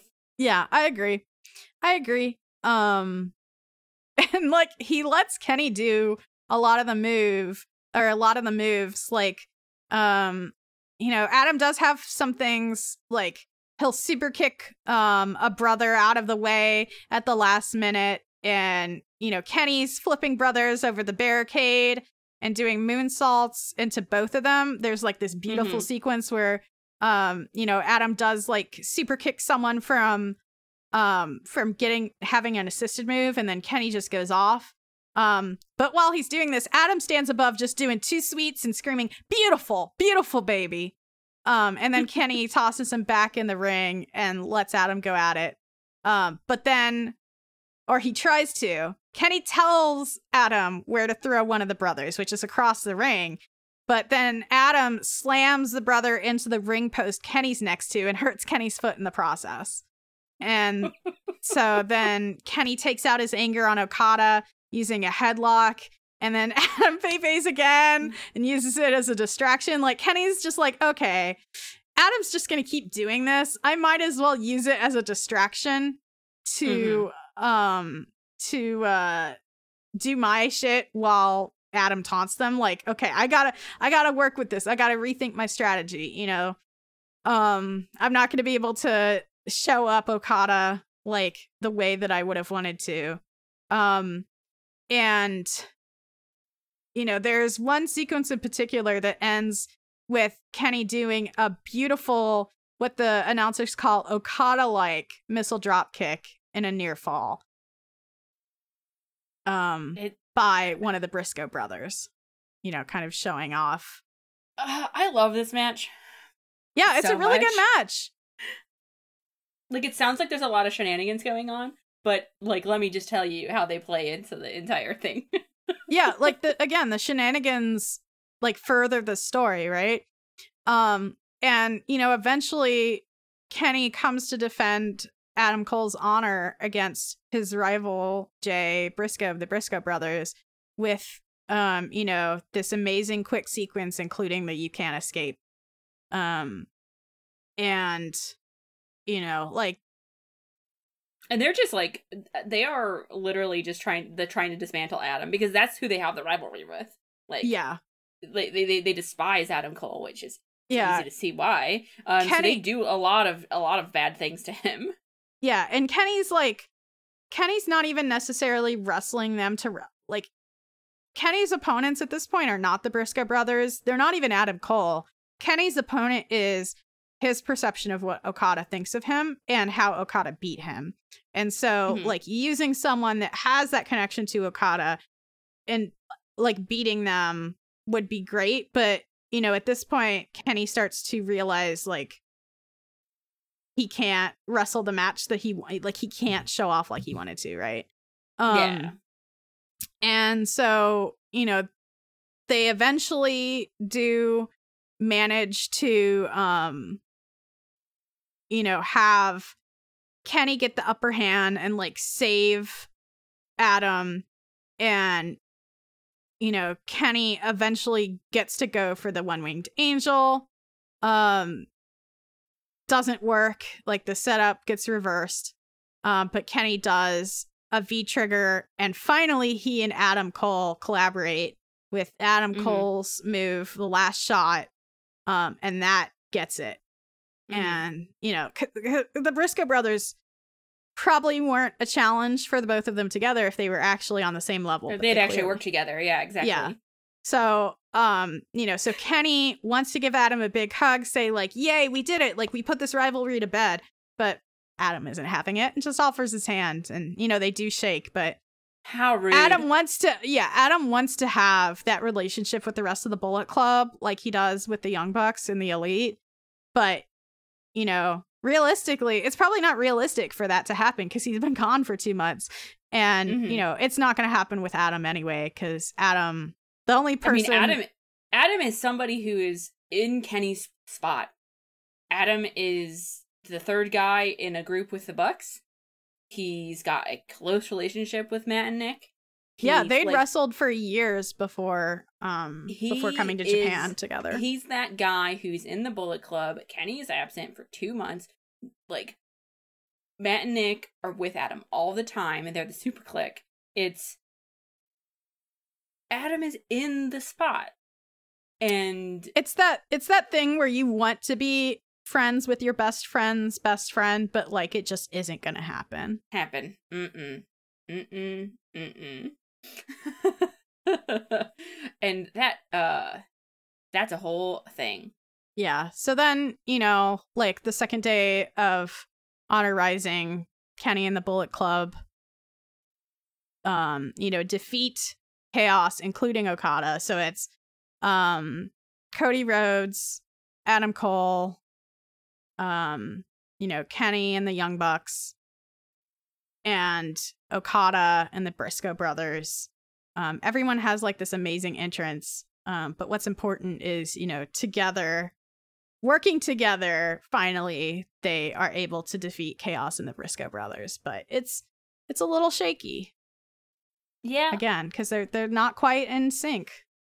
and uh we've get we we we got exactly how uh Adam feels about Kenny and vice versa um in uh incredible promo. uh so we're going to put that right here.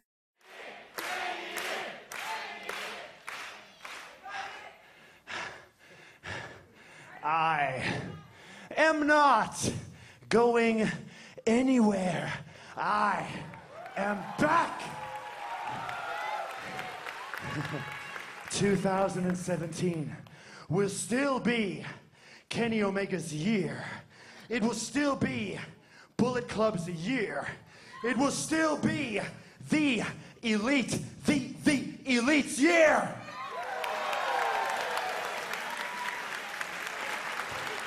I will take over Japan. I will take over America. And yes, Whoa. Kenny, listen, that was a, that was a great speech that you had going on there, and I know that everybody is elated. They're excited to have Kenny Omega back in New Japan Pro Wrestling.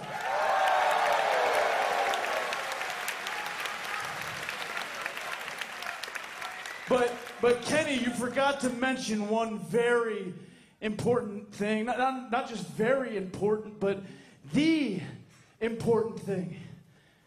And that is that Adam Cole is in New Japan Pro Wrestling. Adam Cole is the first ever three time Ring of Honor World Champion. And, and Kenny, with all due respect, you're going to have a great year, but, but the year of Adam Cole, that's the year that everybody is going to be talking about. Adam Cole, baby! hey, that's nice, Adam, but these people are Japanese. They don't understand you. He's got a point. So, I will end this now. Everybody, ROH fans, New Japan fans, goodbye, mwah, and good night. Bang!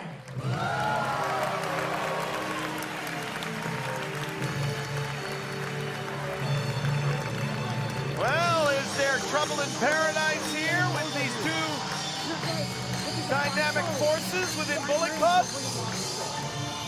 And guess who's in the middle? Those young bucks. Well, again, they Oh, okay. we're Squaresville now. That's All right. good. All right. All right, so Kenny Omega has returned to New Japan. God. This friggin' promo. I love them. I love them so much. I love them because of the like structured hierarchy of the Bullet Club. It does not allow anybody to challenge the leader the way that Adam Cole seems to want to challenge Kenny Omega. And in my mind, there is no way anyone gets away with disrespecting the leader of the Bullet Club at all. So, At least they wouldn't if Kenny was actually focused on preserving the hierarchy of the Bullet Club and not his single minded campaign against Kazuchika Okada, right? it's true. It's true. Like he just wants these people to support him while he doesn't really do any like he wants these people to support him as the undisputed like you know, number 1 contender for the heavyweight title. And wants these personality these, you know, alpha personalities to just like back him because he's the best. And that's not what they're to do. No, there is uh there is some there are some things bubbling away in the background. Um Adam Cole, um Adam Cole becomes no longer a problem. Uh um some some through some nefarious uh nefarious means. uh, Kenny does get his revenge upon Adam Cole for even thinking for a moment he could take leadership away from him in the Bullet Club. Well, Uh, so so realistically, what happens is Adam Cole gets signed by WWE, but yes. In in the back matter of um New Japan Pro Wrestling and being the elite, their YouTube web show, Kenny poisons Adam Cole and kills him yes. After with a poison monster energy drink. Yes, after uh, making the Bucks kick him, uh, see, like kick him out of the Bullet Club. Um, yeah. much to their chagrin. Um, but um, the poisoning and death of Adam Cole and being the elite is maybe one of my favorite things ever. Um, it's very good. It's like there, it was like the first thing they ever did to like get a long form story going on being the elite. Um, it's it's good.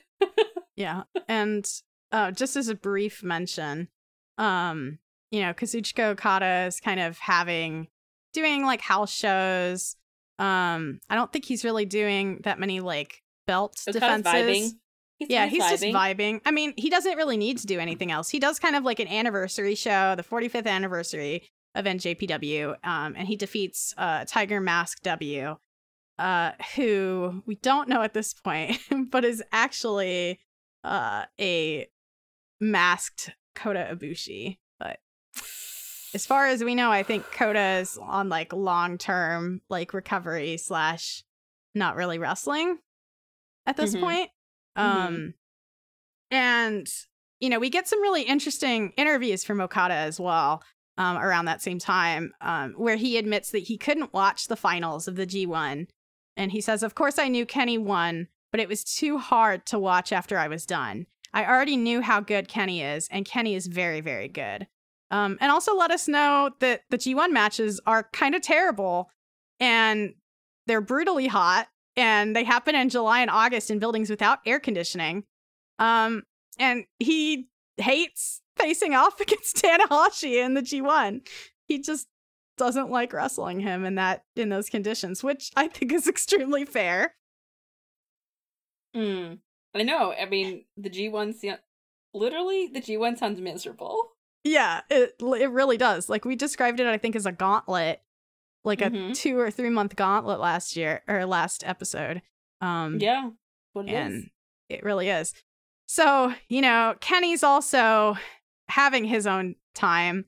He goes on a TV, uh, Asahi, who's kind of like the parent, not the parent company of NJPW, but like that's where they're they air on TV, the TV channel that they air on, has a ceremony to make a list of the greatest wrestlers. Um, and Kenny Omega is ranked number 15 and ends up standing in front of Judge Kota Ibushi, um, who was his former tag team partner as part of the Golden Lovers. Um, again, you know, probably like the love of his life, at the very least, the wrestling love is of his life. but was abandoned by. Also, let me just let me, let's just reiterate. Kenny feels like he was abandoned by Kota, hmm and in doing so, has morphed into this thing. This, uh, you know, awful man and leader of these people who, other than the Bucks, kind of hate and despise him. And yes, So he tweets after this airs. Even after so long, I never forgot about you. I had so much I wanted to say, so much to tell you, maybe in the ring. And tweets screen caps of of the episode. Kenny's in a place. he sure is. I mean, and and maybe you would be too after, you know, dealing with all of these inner struggles, you know, having to have people murdered to assert your dominance. Like mm, is he just longing for, you know, the easy days of having someone that completely understands him and and being on the same side of the ring as that person? Or, you know, is he just struggling with Kota or, you know, with um Kazuchika Okada and, you know, kind of putting that off on his feelings for Kota, who could say? Um, but it's clear he's very much Uh, you Kenny's know, a lot of demons. He's got a lot of demons. and it's it's He- lonely at the top. Oh, sure is. And it doesn't help that like there's nobody there to really support it. Like the the Bucks are like the only people that genuinely care about Kenny. Yeah, And like and he and he he's not the best friend all the time. Like he is this like megalomaniacal like villain a lot of the time. And like he lets them into that and they're they, they're there, but is that like the best thing like they they put they push him up because they they they care about him um but they also like that also makes it so he can like have some bad behaviors it's not healthy um and it's just like kenny just keeps like churning forward especially when like ibushi gets like brought in back into the mix a little yeah. So he actually loses. Then that same day, he makes that tweet. He loses to Tomohiro Ishii in the New Japan Cup round one. He loses in round one. And Tomohiro Ishii, I think at this point, was part of Chaos. mm-hmm and it just really like i think cannot understate like i don't know if this was literally the first singles match that kenny had since um wrestling okada but it's a bad look and you know not only that but then ishii's like next match like he fails to win the tournament and so Kenny calls him out. You know, he's like, "What the hell? Like you beat me, and then you can't even win the tournament. You Mm, piece of shit." he's so pissed He's so pissed. And meanwhile, you know, Okada has a title defense against, you know, Shibata, who's not necessarily a no one, but nowhere on Kenny's level, and you know, wins, of course. And Kenny's so mad. And, you know, the interviews that he and Okada give, I think really before, you know, before, well, I guess let's talk about setting up the, the, um, their next challenge because I think the times on this are like a little out of whack. But, um, so, you know, so Okada and Kenny are both at Wrestling Dontaku 2017 on May 3rd. mm-hmm. So Kenny wins against Tomohiro Ishii this time because he's pissed. And, you know, he should win that match. He shouldn't have lost in the first place. He only lost, I think, because he was distracted. So then Okada um, is, you know, ha- defeats Bad Luck Fale, another member of Bullet Club, longstanding, one of the founding members of Bullet Club for the IWGP belt. And rather than Mhm. start with his promo, like he would get to as the winner of the main card, he goes, What is it like? Ore! yeah mm-hmm Kenny! And points at Kenny. who let me just talk about it for a second kenny is like ushering like the bullet club in towards the back and through like through the crowd Kenny's trying to avoid Okada, I think, at this point. yes and when Oka- when okada calls kenny out kenny turns around and His head whips around like he's been struck by lightning. and he gives this like knife edged smirk when he realizes that Okada is challenging him again. Like Okada is thinking about him. I saw this gif like a- a long while ago. Um I saw it again last night and it is it took me to some places. It took me to some places. We're definitely whatever uh, compilation we do of all these like little moments, we'll definitely have that Mhm. that gif in there. So Kenny go Kenny like slides into the ring afterward, like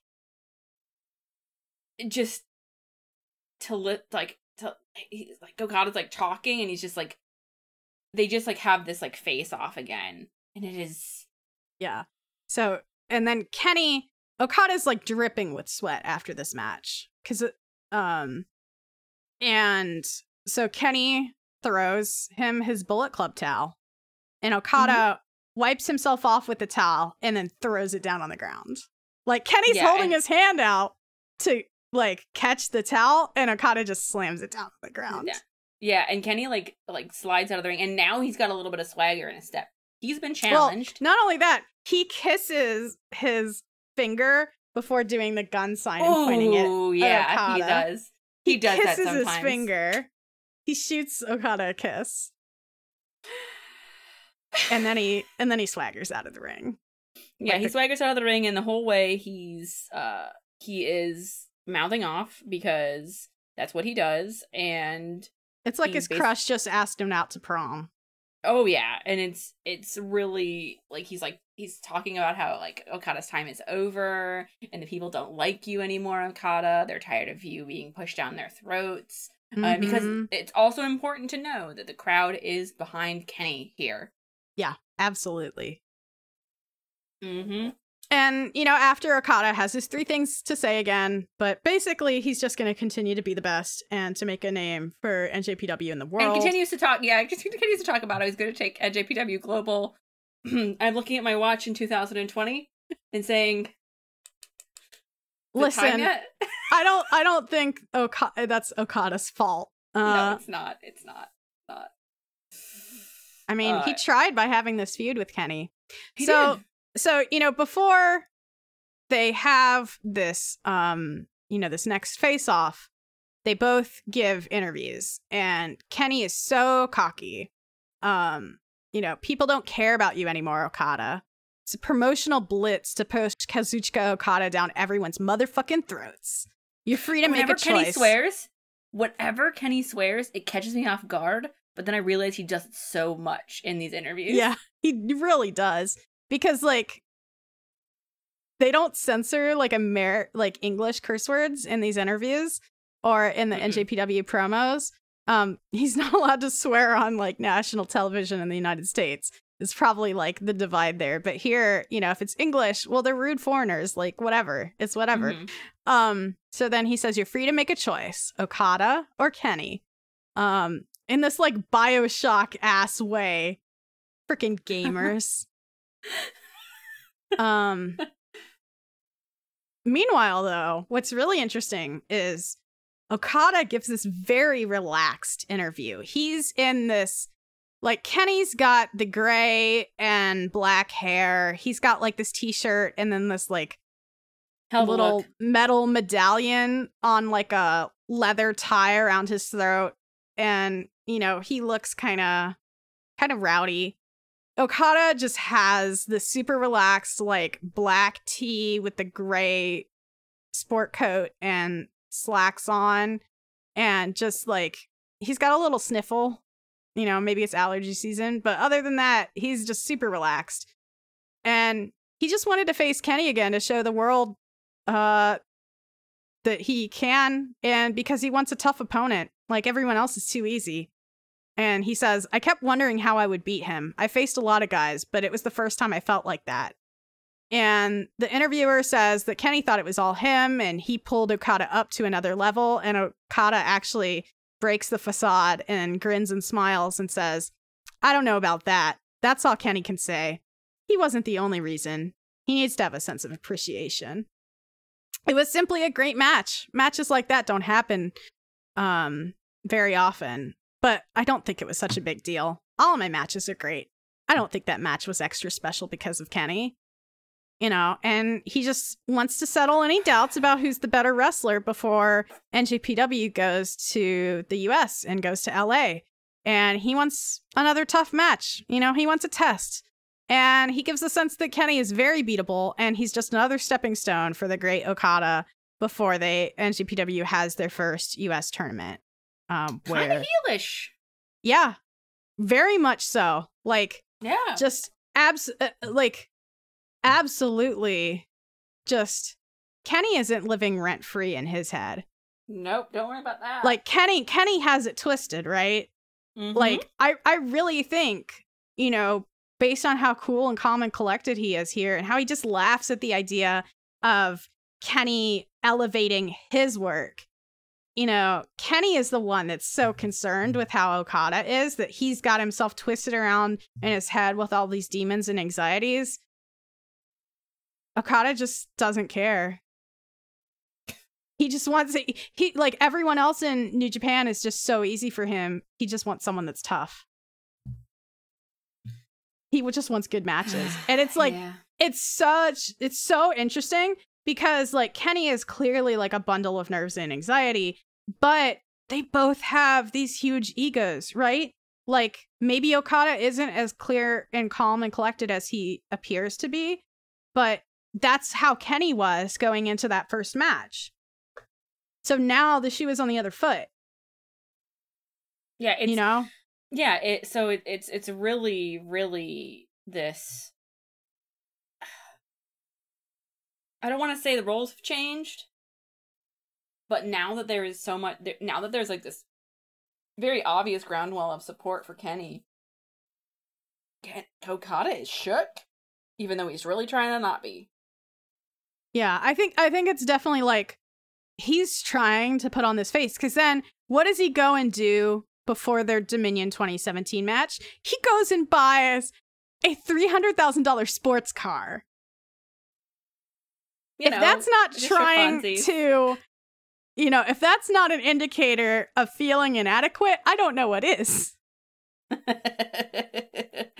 it's Like he has to prove that his money and his status is worth something. Yeah, and here and here we are. We're on the precipice of Dominion. 2017. The big show like that's in the middle like it's right in the middle of summer. It Mhm. is it's in the beginning of summer, excuse me, not It's. July 11th. Yeah. It's uh, June 11th. Sorry. And this is the first time Kenny and Okada have had a singles match since Wrestle Kingdom. It's where Osaka-jo Hall. Yes. It's it, it- it's this like it's this huge huge thing. They're going to do it again. Let's see what happens now. Like is it going to be as good as Wrestle Kingdom? Like can Kenny win? That's the important thing. Like can Kenny win? Yeah, there's And- there's so many things that they have to prove. Like what whether they're trying to act like there is Like how- or not. Like how do you one up like how do you one up like uh like maybe maybe one of the greatest wrestling matches of all time, right? Like how do you do that? Like it it seems almost impossible like just from like a sports standpoint like how do you have the best how do you have like how do you top the best game you've ever played Right. do you um i would wager a guess and say absolutely you do because this match fucks Yeah, like if you know the last match now they do start again very slowly. So, you know, it's not like they come out of the gate just roaring. I want to be very clear. However, you know, through the course of the match, we see that things are maybe not the same as what they were before. Um, but first off, you know, there this is not even though this is a big event, this is not the Tokyo Dome. We don't get the big showy entrance from Kenny Omega. You know, he he just but, but but we do have Kenny and the Bucks in matching gear. Um, that is very important to me. They're all matching, and there's this like these tights are the same kind of black leather, but they have this like um symbol on them, and they like the Bucks have Bucks gear have the symbol. It's like a the skull. I think like the metal skull that's on here. I think is like it's like wreathed in flame, and it reminds me of a album cover, like a metal album cover, and Mhm. I I want to say it's Megadeth. I think it's Megadeth. Um, so that's like cool, and I know Kenny loves that kind of music, so like I'm pretty sure that that it's like aping off of that, and it's a good look, but it's not as good as the Tokyo Dome tights, and Kenny's hair is ridiculous here. yeah. Um remember how last episode I said for one of the press conferences he looked like a Farscape villain? Um he's got that same look again. Like his hair is like in braids and like a ponytail to like keep it back. But it's also like he's come to play. Like all he comes out backed by the Young Bucks, you know, n- no super flashy stuff, just his regular pyro, you know, like like you would get as like a big wrestler. Um and he's like one more time, you know, and makes the he slices his finger across his neck and he won't be beat again. Nope. And I like it was hard for me to believe how much Kenny like for being a heel like for being a heel, which I think was like it's like the entire thing about Kenny is like for being this like heelish person, like he's got so much charisma that it's really hard for him to stay in that box. And trust me, he tries. Like, but it's it's it's not Kenny's fault that people want to cheer for him. You know what I mean? Yeah, and like the the thing is, you know, he really like he, regardless of whatever persona he has, like it's clear that he can go and that he Mhm. is, you know, this really incredible wrestler. So I think it's really no surprise that he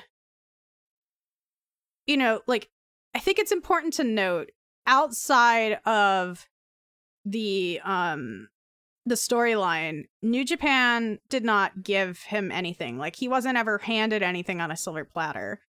Like any any storyline he was involved with or ended up doing is really stuff he either just did himself without really like, you know, uh it's easier, you know the saying it's easier to beg for forgiveness than ask for permission. I feel Mhm. like Kenny and the Young Bucks as the elite like really embodied that. Like as we found out, they didn't yeah. even ask to do the elite. That was just a thing that happened. And some of that I think too was because the you know, New Japan was so hands off with the foreign talent. Um Mhm. you know, and was just kind of like, well, you guys are heels, like just, you know, kind of do whatever. Um which gave them like a a creative freedom that they wouldn't have found necessarily in like WWE. Um like Oh, as long as like as long as you were kind of within the confines like um you know, you kind of got to do whatever. Um and so I think too because of how the booking works, it's like, well, if you have an idea and you like pitch an angle, um, and you're like, and the crowd is obviously behind you, is obviously into what you've been doing, um, you know, given this kind of like loose box that you've been fit into, it's like, well, they want, it's not like how it was so much in WWE and continues to be where it's like, well, we want you to be the heel and you're going to be the heel and the other person's going to win and we'll do whatever it takes to like maintain that facade. You know, in New Japan, it's like with the fighting spirit being like the real thing, I really do think it seems as though like if somebody, if the crowd is interested in somebody, they will kind of say, well, what can we do to make those people the winners? Like Chaos started out, you know, they were a Japanese faction, but they started out as a heel faction. And now at this point, Chaos are the faces. Mhm. Um, you know, because they became popular. And there's kind of, there's kind of a trend of that. You know, I would say arguably Bullet Club started out as this heel faction. And now after all of these events, and today, like Bullet Club is kind of a face faction. Um, you know, so there's there's this trend of, you know, the character work and and the people in wrestling like get the crowd behind them. They get over, and then NJPW says, "Well, we don't want the people who are over to be the losers because that's not like we want the crowd to be cheering Yeah. for the winners." business. Yeah.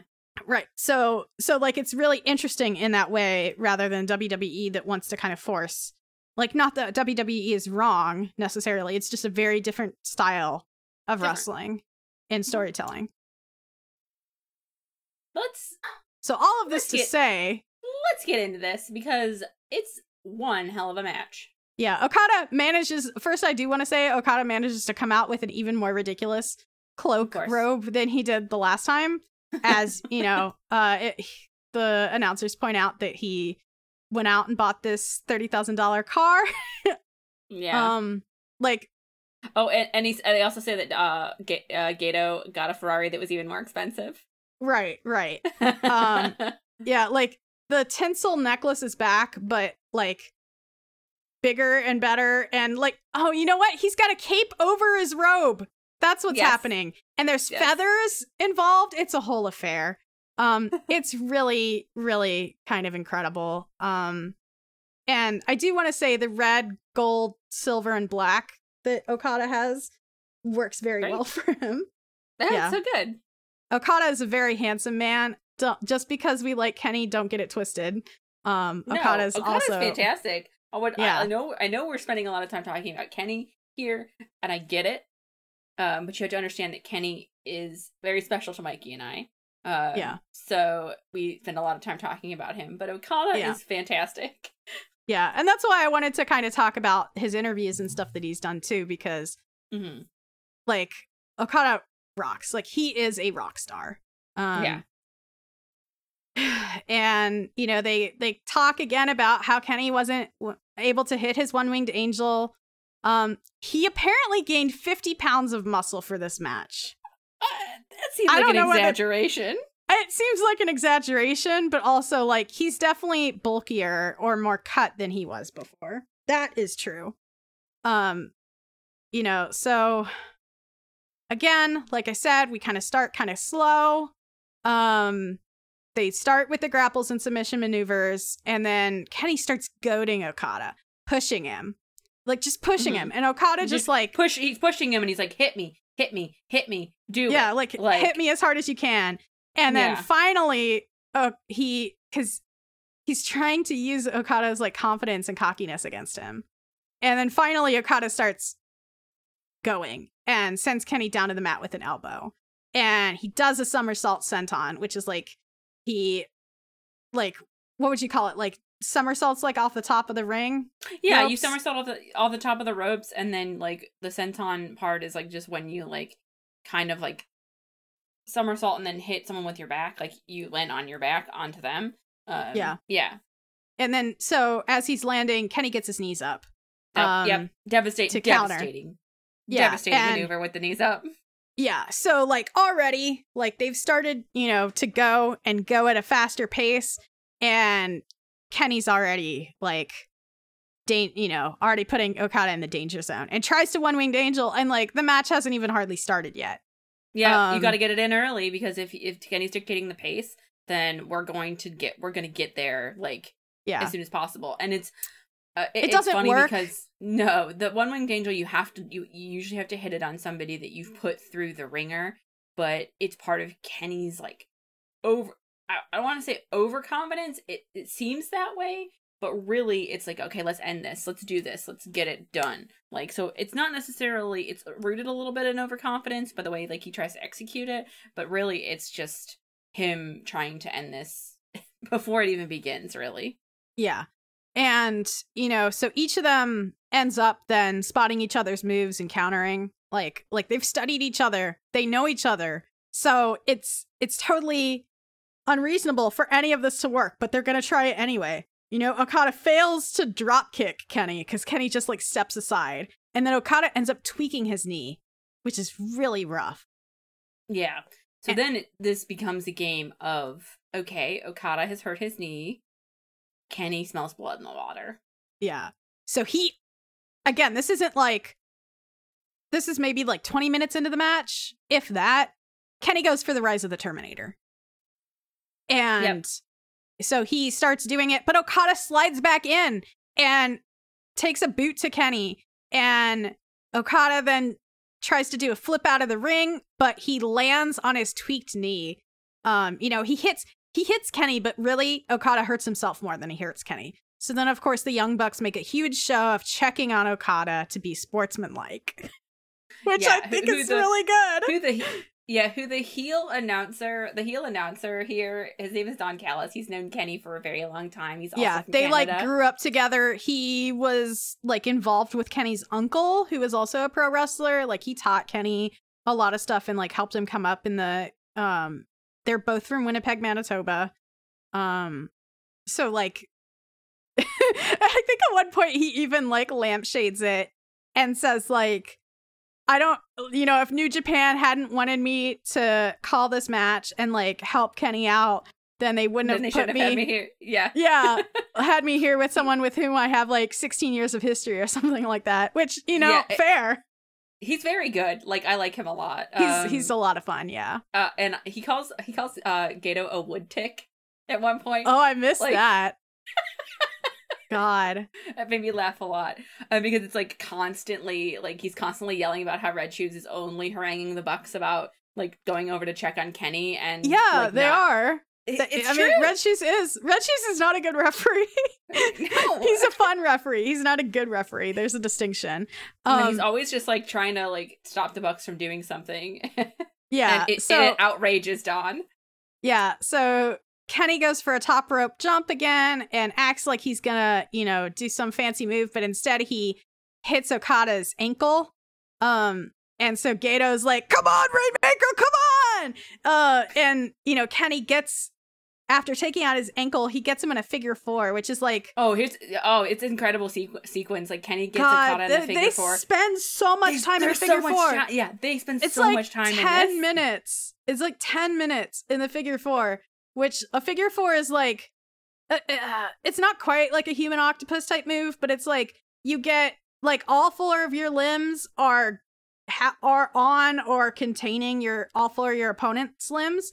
And so like it really becomes something where they're like reversing and counter reversing and like it's unclear like basically at any point who is in charge and who is in control of this submission maneuver. Um, and Gedo is just yelling like Okada is struggling, Kenny is struggling, you know, and it becomes like a very technical match again, which is really interesting. So, like, you know, they start slower and then they pick up the pace pretty quickly, and then it comes back to a slower match again. Um, so th- a table comes out. Kenny starts punishing Okada on the table. The Young Bucks are just smirking. Um, they're out of, you know, they get out of the ring at one point, and Red Shoes is just not counting. Don Callis is incredulous at this. Like they're both like, um, you know, Okada's down, and he, he really should be counting because Okada needs to get back in the ring. And, you know, it really does feel like it's Kenny's match at this point because he's just abusing Okada. He's just abusing Okada. And, you know, he, I think at one point, like, leaves him to lay there on the ground. And only when Okada, like, gets up does Red Shoes start counting. Um, which is just, like, unfair, really. It's so unfair, really. it's obvious who Red Shoes is kind of there for, but um you know, and Okada like tries a sequence, but his knee is definitely not having it. Um, you know, his his knee like gives out in the middle of a string of moves. Gedo is yelling again, "Come on, Rainmaker, get up, Rainmaker!" You know, um, Mhm. Even though he's Japanese, it's uh, to be clear, he always yells in English um, when he's cheering on Okada. Um, and they're so evenly matched, and even when he's injured, like Okada sequences are so smooth. Like it's just, oh, it's it's so good. Um, He's, and he's just like like it's very clear that he's like a prodigy at this. Yeah. You know, at one point Kenny grabs Red Shoes instead of the rope. Like he grabs it Red Shoes to try cuz he's like, you know, like Kenny's kind of out of it too. Like Okada's knee is bad. Kenny is starting to his grasp on reality and consciousness starts oh, to be a little going. shaky. Yeah. Yeah. And so that he's like weakly grabbing at Red Shoes, thinking that Red Shoes the rope because I don't know. But um yeah, like Okada throws Kenny at one point over a barricade again. Um and runs and jumps to cover him, but again, like he he just can't it is a recurring theme of this match that that early injury quote unquote to his knee whether it is or not it, you know in the fiction of the match it is I want to Mhm. be clear. Like that is just keeping him from being able to put it away. Um Yeah. he he went too hard too fast. And you know, Don Callis is just angry the whole time. Yeah. Um wouldn't and you Ca-? And it's very clear what's going on here. yeah. Like And with red shoes and all this, gar- all the garbage. yeah, yeah.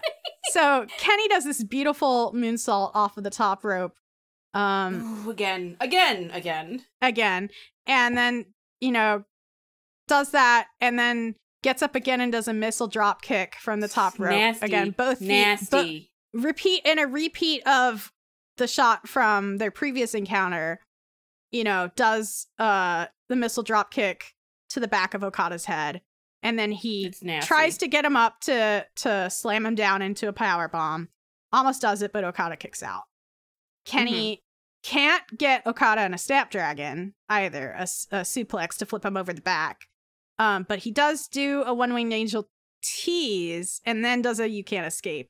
And Gedo is like super worried at the- about this point because like this is not how he expected this match to go. It's not kenny's No. match by any amount of money but okada's not on top. And that's a problem. Because Yeah, even in the last match like at this point okada still it kind of felt still like he was in control. Um and it was kenny who had to pull out Kenny all the came, stops. Kenny Kenny came with Kenny came with everything he had. right.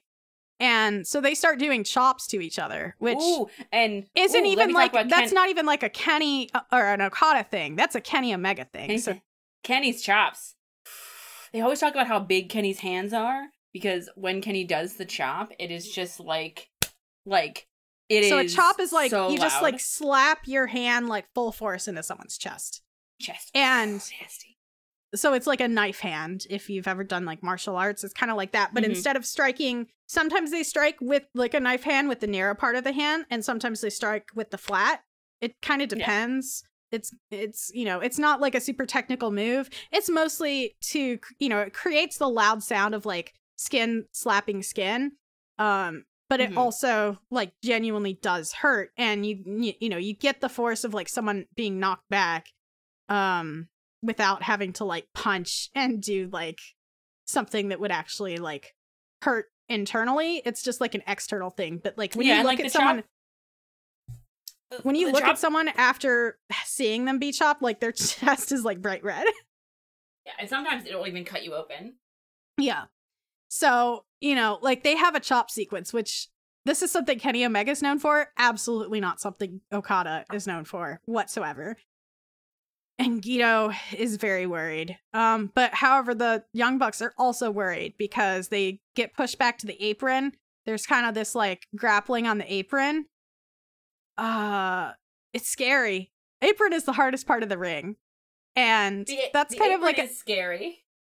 And that's kind of like a meme in wrestling commentary. But I learned um that that is because there is no there's padding um, so all like a wrestling ring is is like pine boards that are like suspended so that they kind of bounce and give when people are on it, and then there's like a thin layer of padding over the top so that the blows are at least muted like a little bit when they fall.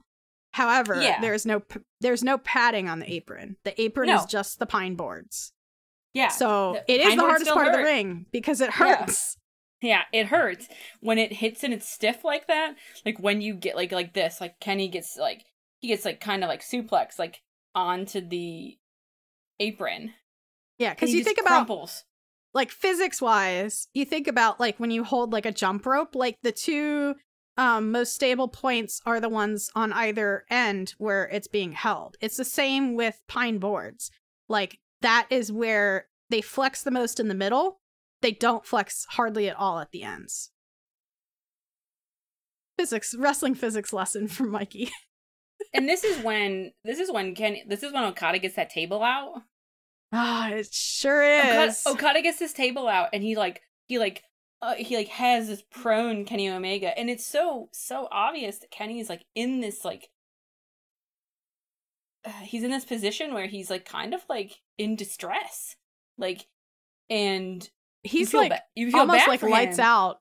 yeah he's like he's like being carted onto the onto this table and the bucks are screaming and red shoes is being like very weird and like keeping the bucks away stopping for them from like helping kenny out and technically if you come outside the match like outside the ring like you should like you shouldn't be doing this like that shouldn't be No. happening um like our Gedo should be being controlled in the same way, right? yeah but he's not it's so it's like very clear that it's like this bias um and i don't know if it was Which is like like- that but yeah, that's that's not like us just saying that. It's like pretty obvious that that's what's going on. Yeah. Uh Kenny does manage, however, uh to to to not go through the table at this point. Yeah. Uh so I mean at least at least there's that. And and Kenny like manages to get back in the ring and Kenny has this amazing ability to like just go off. Just like quick, quick, quick. Like if you think you've got him out, like he can like catch you with something. In this case, like he catches Okada like in midair with a power bomb. Like intense, like extremely, extremely intense. Um, and the and the Bucks are like are just cheering him on. Like they haven't done anything nefarious. Like I think they've left their little their a little bit nefarious like stuff beh- a little bit behind them. Um, because Well, all because they're they doing want is help. they want Kenny to win. yeah, like- all they're doing is help is is trying to be there and be supportive for Kenny. They really do want to support him, I think, because if they if they start doing dirty, risky business, then you know that could cost Kenny the match. Yeah. Um, And so and they are they are at their hearts like they support Kenny hundred percent of the way. Yeah hmm Which is like very wholesome. Like in this in in this thing, like that is maybe a little dark sided. It's very a very wholesome thing that uh, I love a whole lot. And then we get this like kind of very quick sequence of like like Okada yelling, and then there's a chop, and then like Kenny tries for a snapdragon, and it, and it doesn't work, and then like the Rainmaker doesn't work, and then Kenny finally gets Okada in, in, the snapdragon, so he he like grabs Okada, and like the way you know Kenny's gonna do a snapdragon suplex is he grabs you and he, he like pulls your arms backward, um, when he's got like the back of his hands up, um, so you can just like literally snap you into the map. Um, it is uh, it's a beautiful sequence of missed of missed events, but I think it's really cool. I think we we missed like the rainmaker that Kenny kicked out of, um, which of course infuriated Gedo. Um, and the the Bucks this whole time are like, "Let's go, baby! You're still in this, baby. Like you got this." Which they call they're calling Kenny baby during this whole match, which I think is very funny. it's um, very good. They weren't they definitely weren't doing that the last time. Um, so they're like, "You're still in this." Um, You ever catch when they call him Ken? They don't call him Kenny, they call him Ken yeah, sometimes. sometimes. Um, so then, you know, Okada finally gets Kenny onto the table. Um, you know, on well, he gets him onto the turnbuckle and then kind of drop kicks him on the turnbuckle, like pops up and kicks him and gets him near the table. And the Bucks are furious. Oh, this sequence. Oh And boy. So he Okada does this driving elbow onto Kenny onto the table, but Okada hurts. Not only does Okada hurt himself more than he hurts Kenny, but the, table, doesn't, break. Yeah, it's it's clearly supposed to break and it doesn't break. No, and like Kenny's like in this crumpled heap on the ground, and like oh the god, bucks, it's the, so bad. the bucks try to like come over and give him some water, and like the doctor, getting like the doctor's like, uh, no, he like doesn't like he doesn't want that to happen, and I'm like, and and at this point, like Don Callis on commentary is like. He's like, where where'd they get this doctor back in the 1960s? Like, yeah. Don is I mean, furious. It's like it's also true. It's like Kenny's like in this heap. He like needs help. A Bucks want to help him, but this doctor, quote unquote, that's supposed to be checking on him, is like, no, you can't give him any water. Um, uh, it's very frustrating as like someone who's watching and like rooting for Kenny, right? hmm Yeah, for sure. It's it it it hurts, but like you can tell. Um, and it's funny because one of the announcers said, "I get the impression that Gedo wasn't very happy with that risk." Um, but so Kenny's still got the fighting spirit. Um, but he is broken Oh yeah. and um like he can't even stand he's just like flailing at okada um you know okada tries another um rainmaker it doesn't really work but he maintains wrist control and kenny's just like fighting to stay on the ropes um and okada does another rainmaker and kenny just like goes flat out and you think like i was like oh my god this is it He's in such a way. Yeah, he is He's in, in such a a way. very bad, and bad Gedo way. just screams, "Finish him!" And Kenny's hands are limp, like he can't grab Okada, but Okada can't get up to cover. That's the thing. Like he keeps trying all these moves, he lands them, but he then that's like the last burst of energy he has. Right? He doesn't Yeah, he have like he has the fighting yeah. spirit to make the move, but he can't cover. And then so the Bucks are like, no, no, no, no, he's fine. Come on, Kenny, you're still in this. And then the rest of Bullet Club comes streaming out. So the rest of them have had their matches already. Cody had a big match, and but he comes out still in a full suit. And Cody is determined to throw the towel in. He's determined to throw the towel in. But the Bucks will not let him. They're like fighting like so hard to keep him. It's like an honest to God struggle. And um the Bucks are like, he's got this, he's got this. Like, don't no, don't don't throw in the towel. And the rest of the Bullet Club doesn't believe him. And it's like like when I say the rest of Bullet Club, I mean the entire rest of Bullet Club. oh yeah. It's like they don't have they would rather throw in the towel to preserve their leader than have him like lose or like get injured or worse. Like which is again just like a very cowardly heel move, right? It like Kenny still be- wants to it fight. seems maybe to be like noble, and maybe you think Cody is doing this like to help Kenny to like make sure he doesn't suffer any more pain. But then you just realize that it's not that. Is that they don't have any faith in him. yeah. Like they don't have the faith in him that the Bucks do. Like if Kenny, if, if this is gonna end, it's gonna end on Kenny's terms, whatever that is, Right. right? And that's how the Bucks believe. That's what the Bucks believe, and that's what they Well, will and that's stand that- to do. And oh, and that's the thing. It would be a very cowardly thing to throw in the towel, right? Mhm. Um when like Kenny is still willing to fight. Um you know, so meanwhile though, because everyone is distracted, it gives Kenny the ability to take time to recover cuz even the ref is like I like even even Red Shoes God bless him. Is like, okay, this is a problem. Am I gonna have to throw these guys out or what? And like Gedo and Okada are like, what are going what's going on? So Kenny manages to pull some kind of strength together. And he does a V trigger. He does a reverse Hurricanrana, which is like again, like where you grab someone and like flip them over under you. And the rest of the Bullet Club, the audience, Gedo and Okada cannot believe Kenny's come back. Like Okada does not expect this at all. And it's that moment where they like uh, Bullet Club like snaps. Like they had been fighting against, and like Cody almost threw in the towel at one point. They go from that to hammering on the apron. Like they just leap on the apron to start cheering Kenny on. Mhm. And so like yeah, and so the you know as they do this, like the towel ends up like not being thrown, but like Cody sets it down to start cheering, and Kenny picks up the towel, uses it to wipe himself off, does a V trigger, and then uh missile drop kicks Okada in the face. Um yeah. and, it is whenever just Kenny's incredible. yeah, whenever Kenny's desperate, he starts he gets he um really comes to his like knee, his knee offense.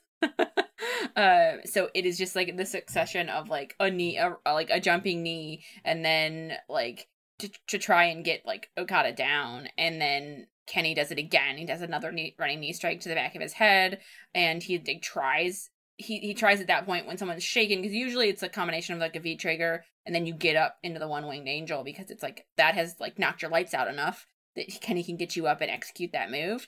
Um, but anytime he gets Okada up, it's it's just something that uh he, Okada manages to wiggle down from. yeah, I think it's I think it's this one.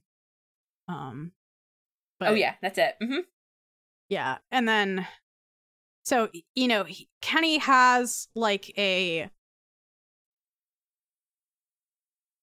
Kenny gets it for like a second, but then, um, you know, Okada ends up kind of getting the control instead and, you know, then uses the towel to wipe himself off. And god it's like you know the announcers put it really well. Every time omega creates an opportunity okada shuts the door. And yeah like so you know kenny just manages to get an arm up to like shoot okada and then okada grabs it and does a rainmaker and it's oh god it's so much and the crowd at this point is clearly chanting for Kenny. Like they want Kenny to win. Like Okada and Gedo have pulled like and Red Shoes and this like collusion have like have like pushed the audience to be like, oh no, Kenny needs to win this. Like Kenny is who we want to win this. Um, yeah like So that's incredible. They're not doing the thing where Omega and Okada are blurring anymore. They're like clearly chanting for for Kenny. Like they're chanting Mm-hmm. chanting Kenny, Kenny, Kenny. And it is like when you feel that like energy change is just you're like, "Oh my god, like can he actually win this? Can he pull it out?" Like uh so Kenny starts to go for the one winged angel, but Okada doesn't want it and he reverses into this tombstone, which is like a driver move. Like he grabs Kenny and drives him down.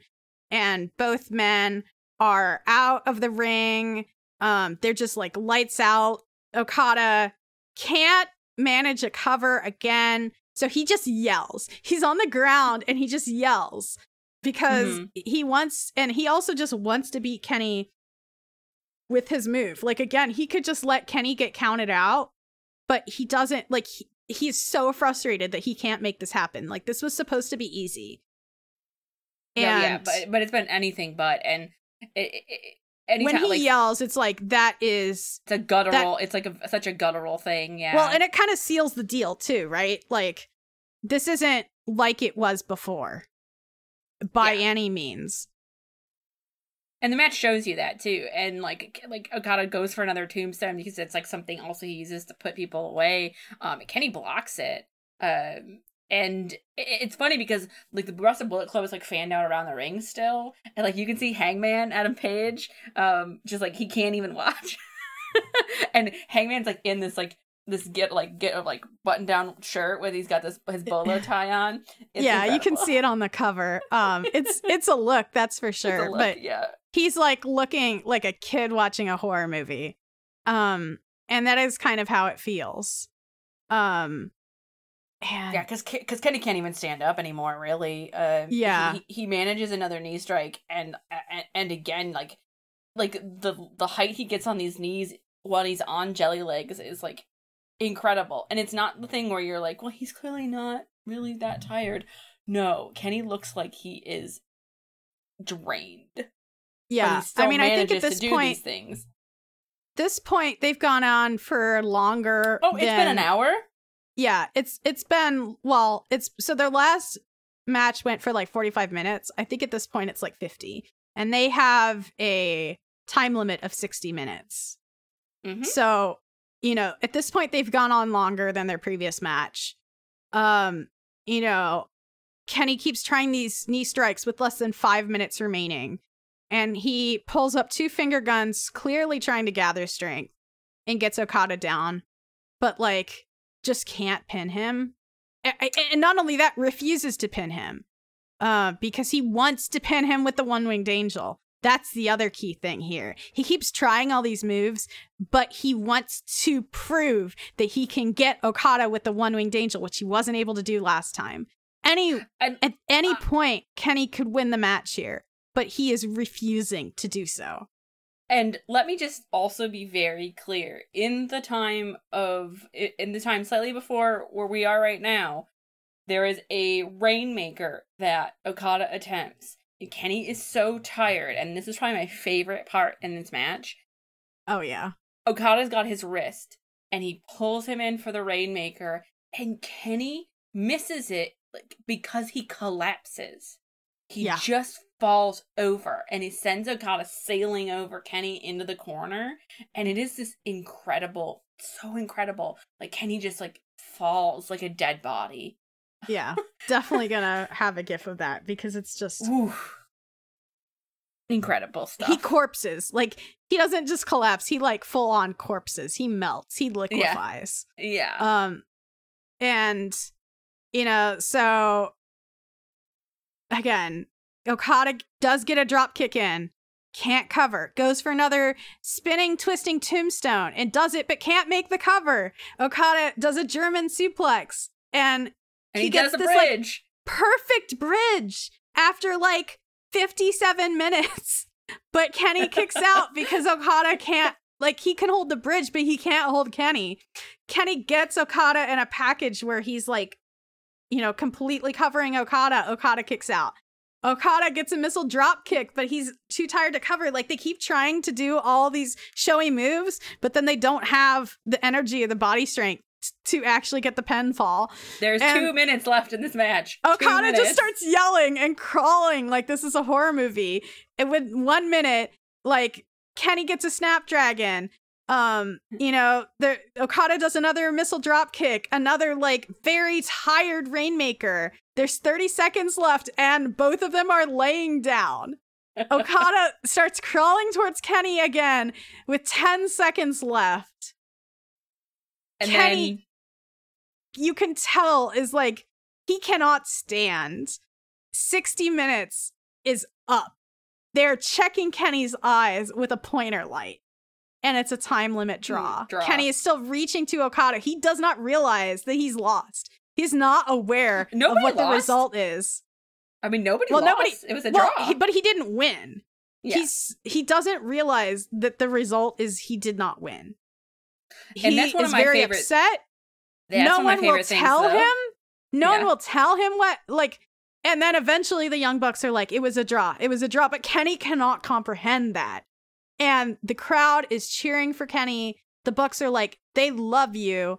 Kenny is crying and shaking his head in disbelief. It's so much. They have to drag him out of the arena, the Young Bucks do.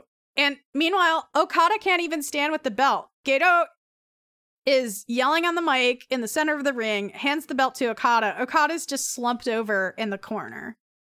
And meanwhile, Don Callis is furious. He thinks Cody should be expelled from the Bullet Club, which It's not wrong. He's not wrong. So Gedo gives a promo in lieu of Okada, and every the announcers are like, "There's a tinge of a disappointment from Gedo." And then he asks Okada if he'll still get paid tonight, even though there wasn't a clear win over Kenny Omega. It was a time limit draw. Um, you know, Okada retains the belt, but that's not what you want from your fighting champion. Um, no. so the crowd is, you know, cheering for Okada, but Don Callis dismisses that as more propaganda and manufactured cheerleading from the NJPW leadership. Um, and finally, Okada gestures to Gedo to give him the mic and says, you know, maybe only one thing. Kenny Omega put up a good fight. He did Osaka-jo Hall proud. Okada's still the champion, but he can barely stand. And he, you know, says his catchphrase and then collapses in the middle of the ring as streamers fall over him. And the Japanese announcers get him a standing ovation, but Okada's out. He's just out. And then backstage, there is this hear from there's this incredible, incredible thing that we are going to put here. Oh God.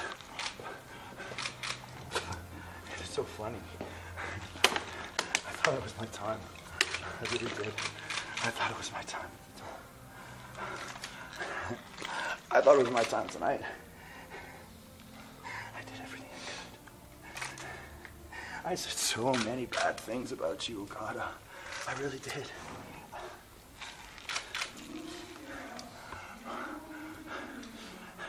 And even if they were all true, I couldn't beat you. I couldn't beat you. So you get your wish. You can be Sakai no Okada. until I'm ready. I will leave. I will stay in New Japan, fight my way from the bottom, get bigger, get better, get stronger. And only when I know I can beat you, I'll come back. But for now, Okada, I hate to say it.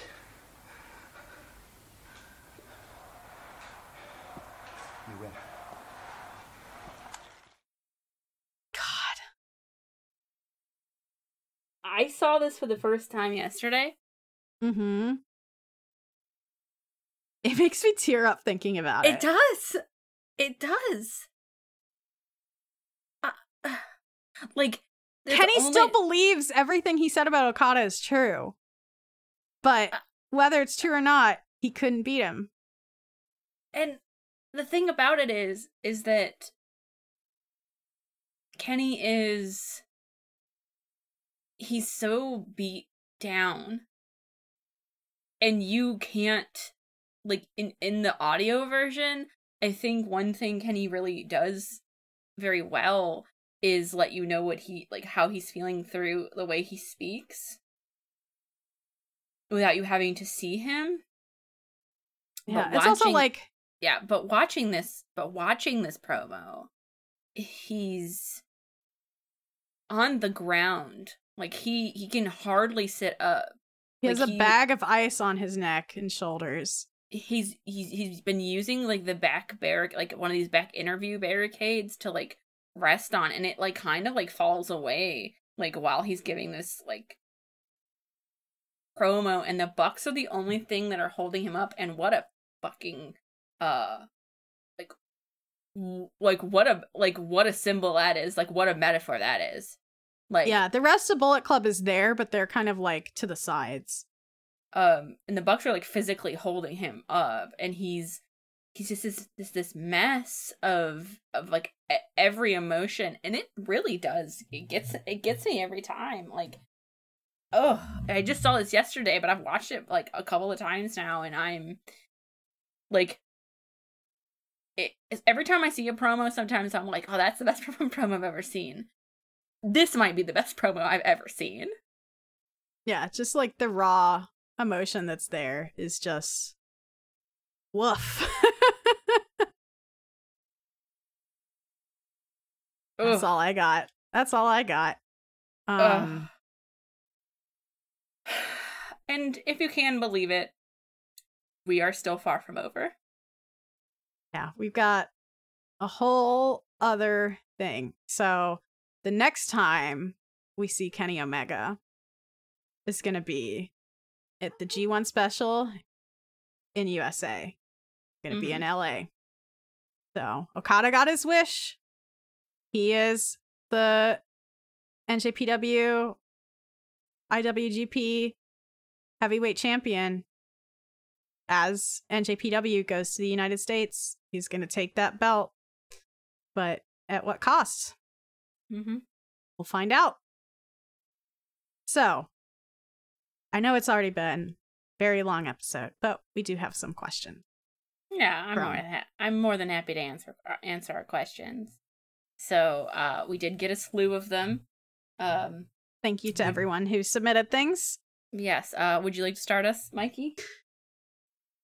Yeah. Um at Party of One Pod asks, "The stars align and the Golden Lovers are cleared to reunite tomorrow. Who is your dream pick for their first opponents to be?" I would say um the Lucha Bros who are they've been seen many places. Um they've been seen obviously in Mexico, Lucha Underground, which I believe is on Netflix.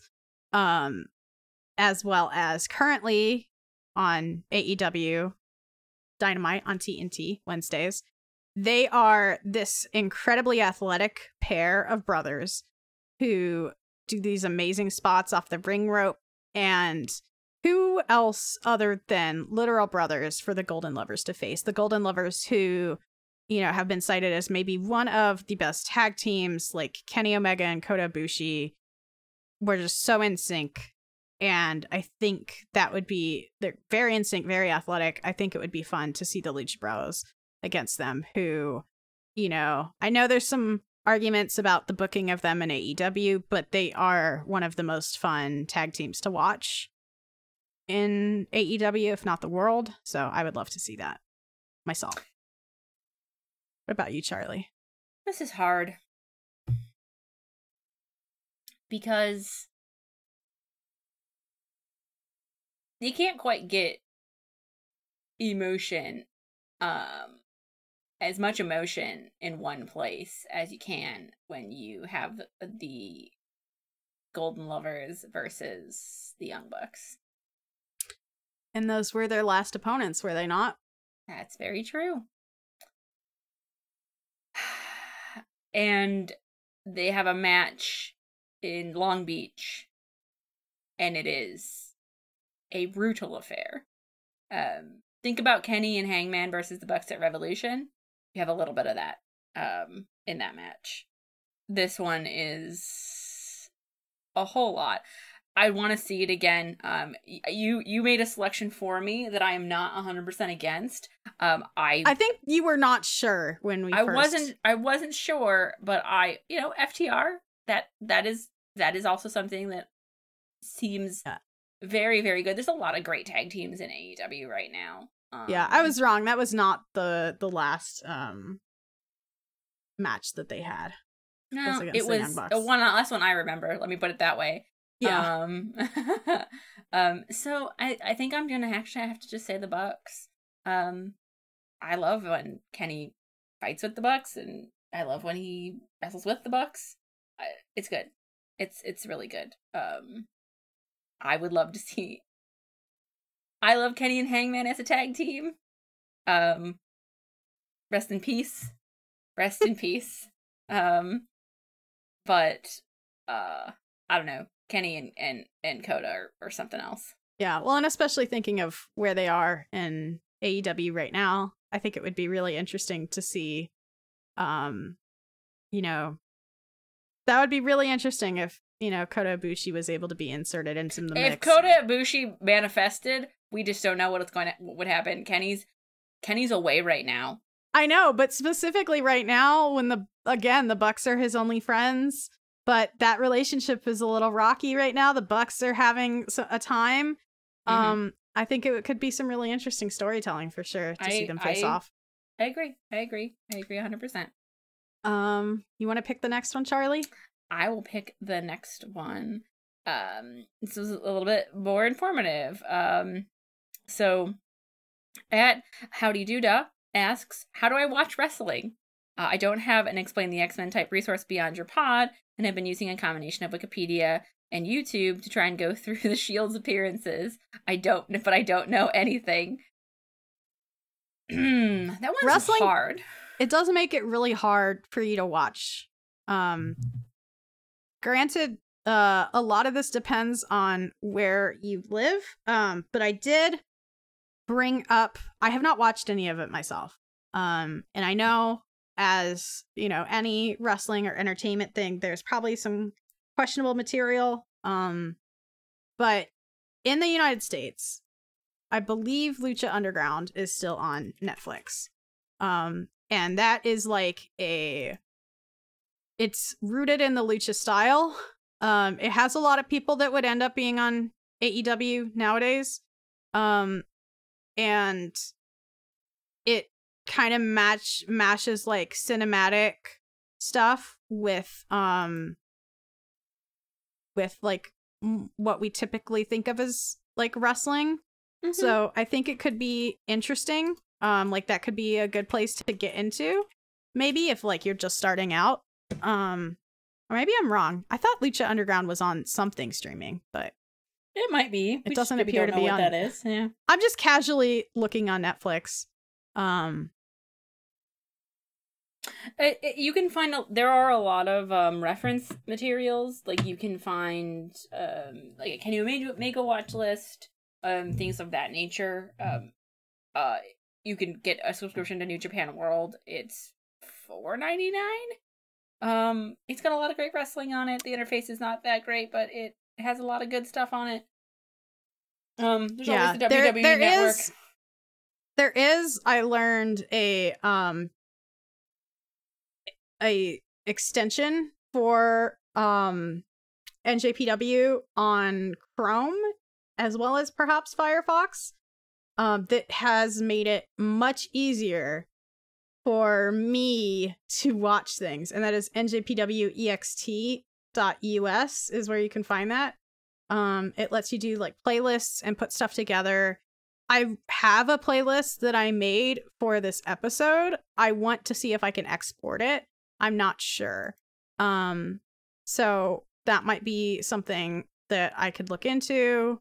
Um uh, the us uh, r I mean, I don't recommend Reddit for a lot of things, but um, r squared circle. Um, there is a lot of uh, there are a lot of um, match lists there as yeah, well. Uh, honestly, shout out to r slash squared circle, like in general, because that that helped me put together a lot of the like the matches that I ended up bringing up and kind of the chronology and everything.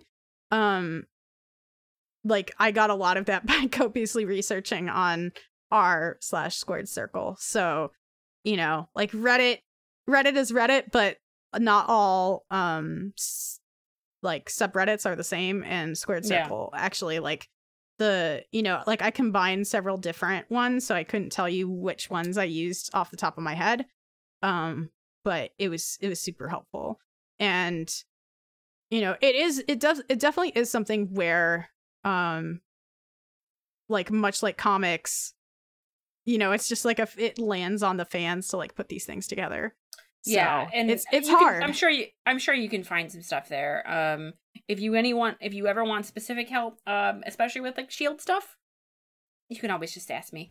I'll be I'll be more than happy to try and help out. Um, you will probably need a WWE subscription, uh, network subscription if you want to do watch some Shield stuff. Um, it's free for a month. Exploit it.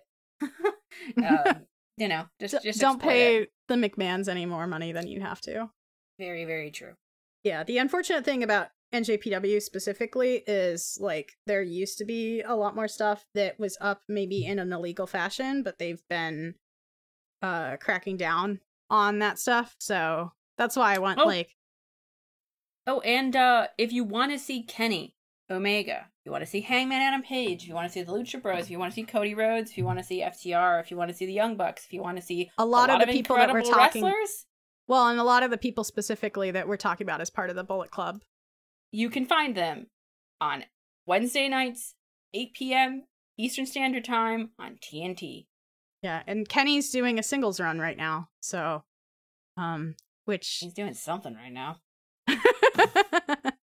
um but yeah there's there's a lot from that that i definitely recognize like a lot of spots that i recognize Oh, yeah. Oh Um, yeah. kenny omega maybe more than any other wrestler maybe in the history of wrestling loves his callbacks because he's a friggin nerd face and i hate him for it um, um yeah, watch. You can watch AEW. Um, if you watch, um, if you come in after the next pay per view, which is a week from today. Um, oof, week from today. That shivers down my spine. Um, you will find that they kind of do like a season reset. Like some stuff's gonna, some stuff's gonna like go down at the pay per view, and then like the table will be cleared a little, and then the Wednesday, usually the show after the pay per view. if you yeah if you watch if you read comics think of a pay-per-view like a big event and then uh you know after that the status quo kind of settles Yeah. Uh, so I think the probably the the dynamite after full gear would be um an ideal spot to jump jump on if you wanted to. yeah so this like second week of november second um Mhm. wednesday of november which would be the 11th um and i know we're answering this on the podcast um i know howdy doodah sent me a dm as well so i'll try to get some more of this information more specifically out um because i do want to help people like the internet has helped me figure out Mhm. what the hell is happening in wrestling Mm-hmm. um at rob segundus asks what would kenny alpha be like I don't. Hey, is Kenny Alpha the guy that we're watching on TV right now? Oh god, it might be. Kenny Uh, so because the cleaner, as he is in the feud that we're just we've been discussing, is so beloved a character by especially by uh Western audiences who became fans of NJPW. The cleaner in 2020 is a face gimmick. It is a hero. It is something the audience wants to see. So Kenny Omega and his uh, singles run currently ha- is just he's basically Okada. Actually, he's the told EVP. you. He's the EVP of AEW. He's got girls and women in scantily clad outfits with brooms sweeping them upside down. Um, he's got he does like a rainmaker pose when he comes out, and I think that's Kenny Alpha. I think you're right. Ah, I hate it. I hate this more thinking about it. Next question. Sorry, I'm just laughing. oh, um, Jesus. Okay, at REM Speedwagon, that's a great username. That's uh, very good. Asks if Kenny were to be a guest star in a video game that is not a wrestling sports game, what would you want it to be? Kenny's just a Kenny's just a JRPG um uh antagonist. Okay. You say that. I do. That is not incorrect.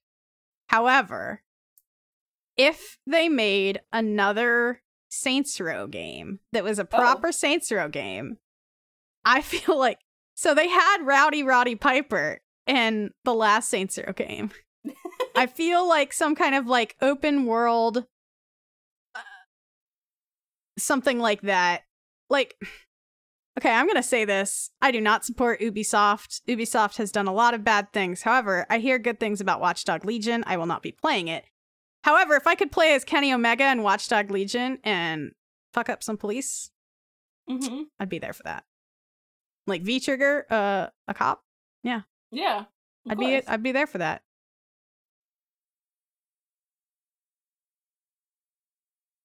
Oh, okay. Do, do you do you want to save some for later? Um Yeah.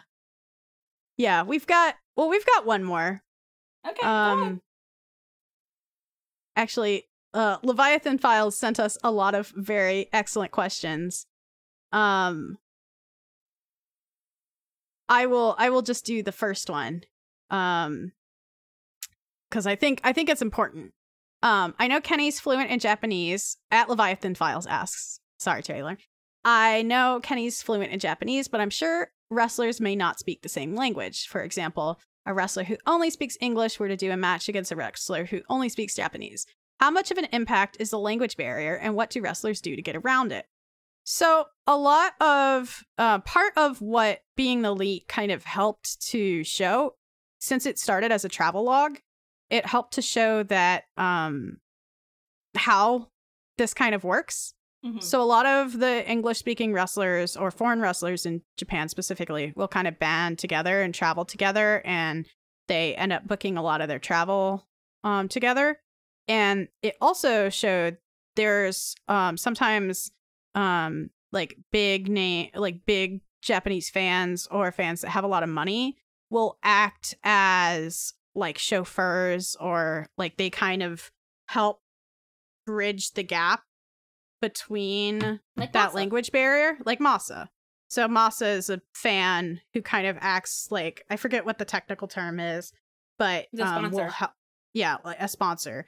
Um, so they help with some of the um, intricacies of like Japanese policy and visas and stuff like that, and as well as like helping wrestlers order food or like you know stuff like that in exchange for like access. So you know it it is kind of like a parasocial relationship, but some of them like do end up being like really good friends. Like yeah, like Masa.